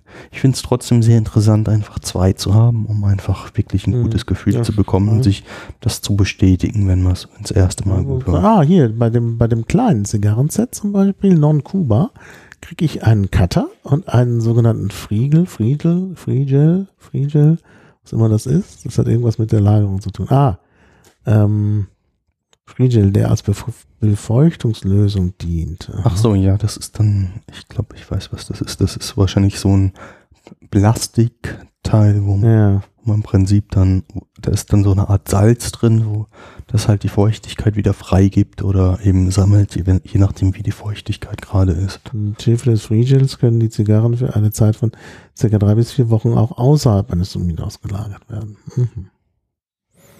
Mhm. Ja. Ja, naja, gut, aber. Also, das ist auf jeden Fall eine gute Empfehlung. Die andere Empfehlung ist tatsächlich einfach mal in so einen Laden zu gehen, zu sagen, dass man Anfänger ist und gerne mal hm. probieren würde. Und ich würde dann eher was Mildes empfehlen. Ich würde dem mhm. Anfänger jetzt nicht unbedingt empfehlen, eine kubanische Zigarre zu wählen, mhm. weil kubanische Zigarren sind halt nach wie vor recht teuer. Mhm. Liegt halt nach wie vor irgendwie in diesem Embargo und weil sie einfach besonders für Qualität stehen. Aber sie sind halt meistens auch relativ würzig, häufig auch relativ stark und teilweise haben sie auch eine sehr enge Konstruktion, sodass sie mhm. nicht ganz so einfach zu ziehen sind. Und das sind alles Sachen, die für einen Anfänger jetzt nicht unbedingt empfehlenswert sind. Ja, ja, ja. Das ist klar. Also der, als wir in dem äh, starke Zigarrenladen äh, waren, da war ja vor uns auch offenbar einer. Wir haben nun das Anfang, den Anfang des Gespr- Verkaufsgesprächs nicht mitbekommen, aber er hat ja am Ende ihm nochmal so ganz große Zigarren empfohlen ja. und äh, da hat er dazu gesagt, und dem kann man entnehmen, dass der andere offenbar Anfänger war, äh, dass die auch für Anfänger sehr gut geeignet seien. Ich habe sogar verstanden gehabt, dass er so verschenken wollte. Da war ich mir ah, nicht ja, ganz das sicher. Das kann natürlich sein, das weiß ich nicht genau. Ja. Ja. Mhm. Also genau. Das ist vielleicht auch eine Empfehlung, am Anfang eher eine relativ dicke Zigarre zu nehmen, statt eine eher dünne Zigarre, weil einfach die sich angenehmer rauchen lassen. Mhm. Ja. ja.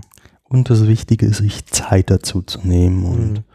nicht zu viel anderes vorzuhaben. Und dann, wenn man am Tag dann abends noch irgendwie die Wäsche bügeln muss oder so, ist das keine gute Kombination. Ach, das entspannt mich sehr. Also nicht das Wäsche bügeln, äh, aber zum Beispiel das Wäsche auf, äh, abhängen zum Beispiel. Okay. Äh, da mache ich dann immer gute Musik an und so. Das ist immer, oder ein Podcast. Ja, genau, also ich empfehle für eine schöne Atmosphäre einfach zu sorgen. Viele genießen auch Zigarren noch mit anderen Sachen zusammen. Mhm. Vorhin erwähnt, in was für Läden wir Zigarren ja, gefunden genau. haben und das ist auch so im Prinzip, kann man, also klassisch ist natürlich irgendwie Zigarren mit Rum zu kombinieren. Mhm. Mhm. Es gibt aber auch noch ganz andere Varianten. Ähm, Whiskys gehen super, wobei mhm. ich, ich persönlich würde jetzt eher keine, keine, äh, keine sehr rauchigen Eile-Whiskys dazu empfehlen, mhm. weil dieses Rauchige der Eile-Whiskys mit dem Rauchigen der ja, ja. Zigarren, das beißt sich irgendwie. Das es gibt aber auch Leute, die schwören total da drauf. Es gibt auch Leute, die gerne äh, Zigarren mit Bier kombinieren. Da gibt es von, per, von Perdomo gibt es zum Beispiel eine ganz berühmte Serie, die extra dafür gemacht ist, mit Bier zu kom- kombiniert zu werden. Ich glaube, ich habe hier auch irgendwo in meinem Notizenbuch auch Die, das Deckblatt und da sieht man deutlich, dass da so noch so ein bisschen Bier drauf zu erkennen war. Mhm. Also extra dafür gedacht ist, dass ah, ja. Bieren kombiniert werden. Mhm. Und ähm, mit Wein kann man es auch super kombinieren. Im Prinzip ist das, wie es immer ist. Geschmack ist Geschmackssache und ja, klar. man sollte einfach das finden, was einem gut gefällt. Und wenn man jetzt so nicht wirklich Rumliebhaber ist und noch nicht Zigarrenliebhaber ist, ist vielleicht der erste Schritt, beides zusammen zu kombinieren, eher eine blöde Idee. Ja, ja. Und ich würde auch so So ein bisschen drauf achten einfach bei der ersten oder der zweiten Zigarre. Nicht auf Lunge gehen, sondern wirklich mhm. versuchen, bewusst zu puffen, und dann geht da, wird das ein schönes Erlebnis. Ja, naja, und, und äh, unsere äh, ja, unsere Hörer sind natürlich an Rum schon gewöhnt, dank der Podcasts, und kommen jetzt die Zigarren dazu. Äh, nein, muss nicht bei jedem, denn wie gesagt, das ist... Jeder soll das genießen, was er möchte. Also wir möchten hier niemanden reinquatschen in äh, den Genuss von ja, mhm, sicherlich ja. auch äh, ja, gesundheitsgefährdenden Dingen. Aber es sind ja fast alle Sachen, die man genießen kann. Die, die man, wie gesagt, die Dosis macht's. Das ja. ist ja ganz wichtig. Ja, was gibt's noch zu sagen, was jetzt unbedingt gesagt werden muss? Äh, wenn man sagt, jetzt ist der Moment. Sonst muss ja, ich glaube, man nochmal in den Chat schauen, ob es dort noch irgendwelche Fragen gibt. Ja, das gerne. machen wir, aber im Chat war ich nicht viel los, deshalb denke ich, ja, da ist auch bisher nichts weiter gekommen. Schade eigentlich. Ähm, aber Hörer haben wir. Also ich habe geguckt, also es hat sich doch hier äh, doch ein paar zusammengekommen, trotz der späten Ankündigung. Wir werden das äh, auch verbessern. äh, ja, und trotz des vielleicht etwas abseitigen Themas. Aber es gibt doch Leute, die uns jetzt live gehört haben. Und das ist schon mal schön. Und dann gibt es natürlich später Leute, die uns in zwei Podcast-Feeds hören können. Und es werden doch sicher eine ganze Reihe Hörer sein. Und deshalb also bitte kommentieren. Nicht meckern, dass es den Podcast in zwei Feeds gibt. Das wissen wir. Das soll auch jetzt nicht die Regel werden, sondern die Ausnahme bleiben. Und äh, ja, äh, wie gesagt, im Chat ist nichts. Wenn du noch was hast, dann sag es. Ich habe jetzt nichts mehr. Ja. Daher? Daher sind wir eigentlich am Ende. Und ich meine, wenn es wirklich noch viele Nachträge gibt, wir bitten ja auch um Kommentare, dann werden sicherlich wieder einige schreiben, ich habe keine Ahnung und so und so ist es. Wir nehmen uns das alles zu Herzen und werden dann gegebenenfalls nacharbeiten und äh, äh, dann wahrscheinlich auch nach, äh, ja, also noch vielleicht nochmal ein Follow-up machen irgendwann. Sehr ja? gerne, wobei ich nicht unbedingt nächste Woche schon wieder vorhabe, in Berlin zu sein. Aber ja, wenn du mal in Berlin bist oder es gibt ja vielleicht auch noch andere Gelegenheiten, es gibt ja verschiedene Großveranstaltungen, wo wir dann auch immer einen Live-Podcast machen, zum Beispiel beim Kongress, am Chaos Communication Kongress, der steht auch bald schon wieder an. Bist du dort? Nein. Oh, schade. Und äh, ansonsten natürlich auch äh, Chaos Communication Camp und so, also wo sich das so anbietet. Also, wird garantiert genug Gelegenheiten, wird Gelegenheiten geben, das denke ich. Und wie gesagt, Berlin ist ja auch nicht aus der Welt. Da gibt es sicherlich auch Gelegenheiten. Ja, dann erstmal dir vielen Dank für die ausführliche Information, und für mich war es jetzt ja wirklich auch insofern sehr aufschlussreich, weil ich nicht nur diesen Podcast gemacht habe, sondern heute auch mit dir durch die Tabakläden gelaufen mhm. bin. Also wirklich sehr lehrreich. Also ganz herzlichen Dank dafür. Gerne. Und an die kommenden äh, Kommentatoren auch schon mal vielen Dank. Und vielen Dank fürs Zuhören. Ja, und bis bald. Bis Tschüss. Bald.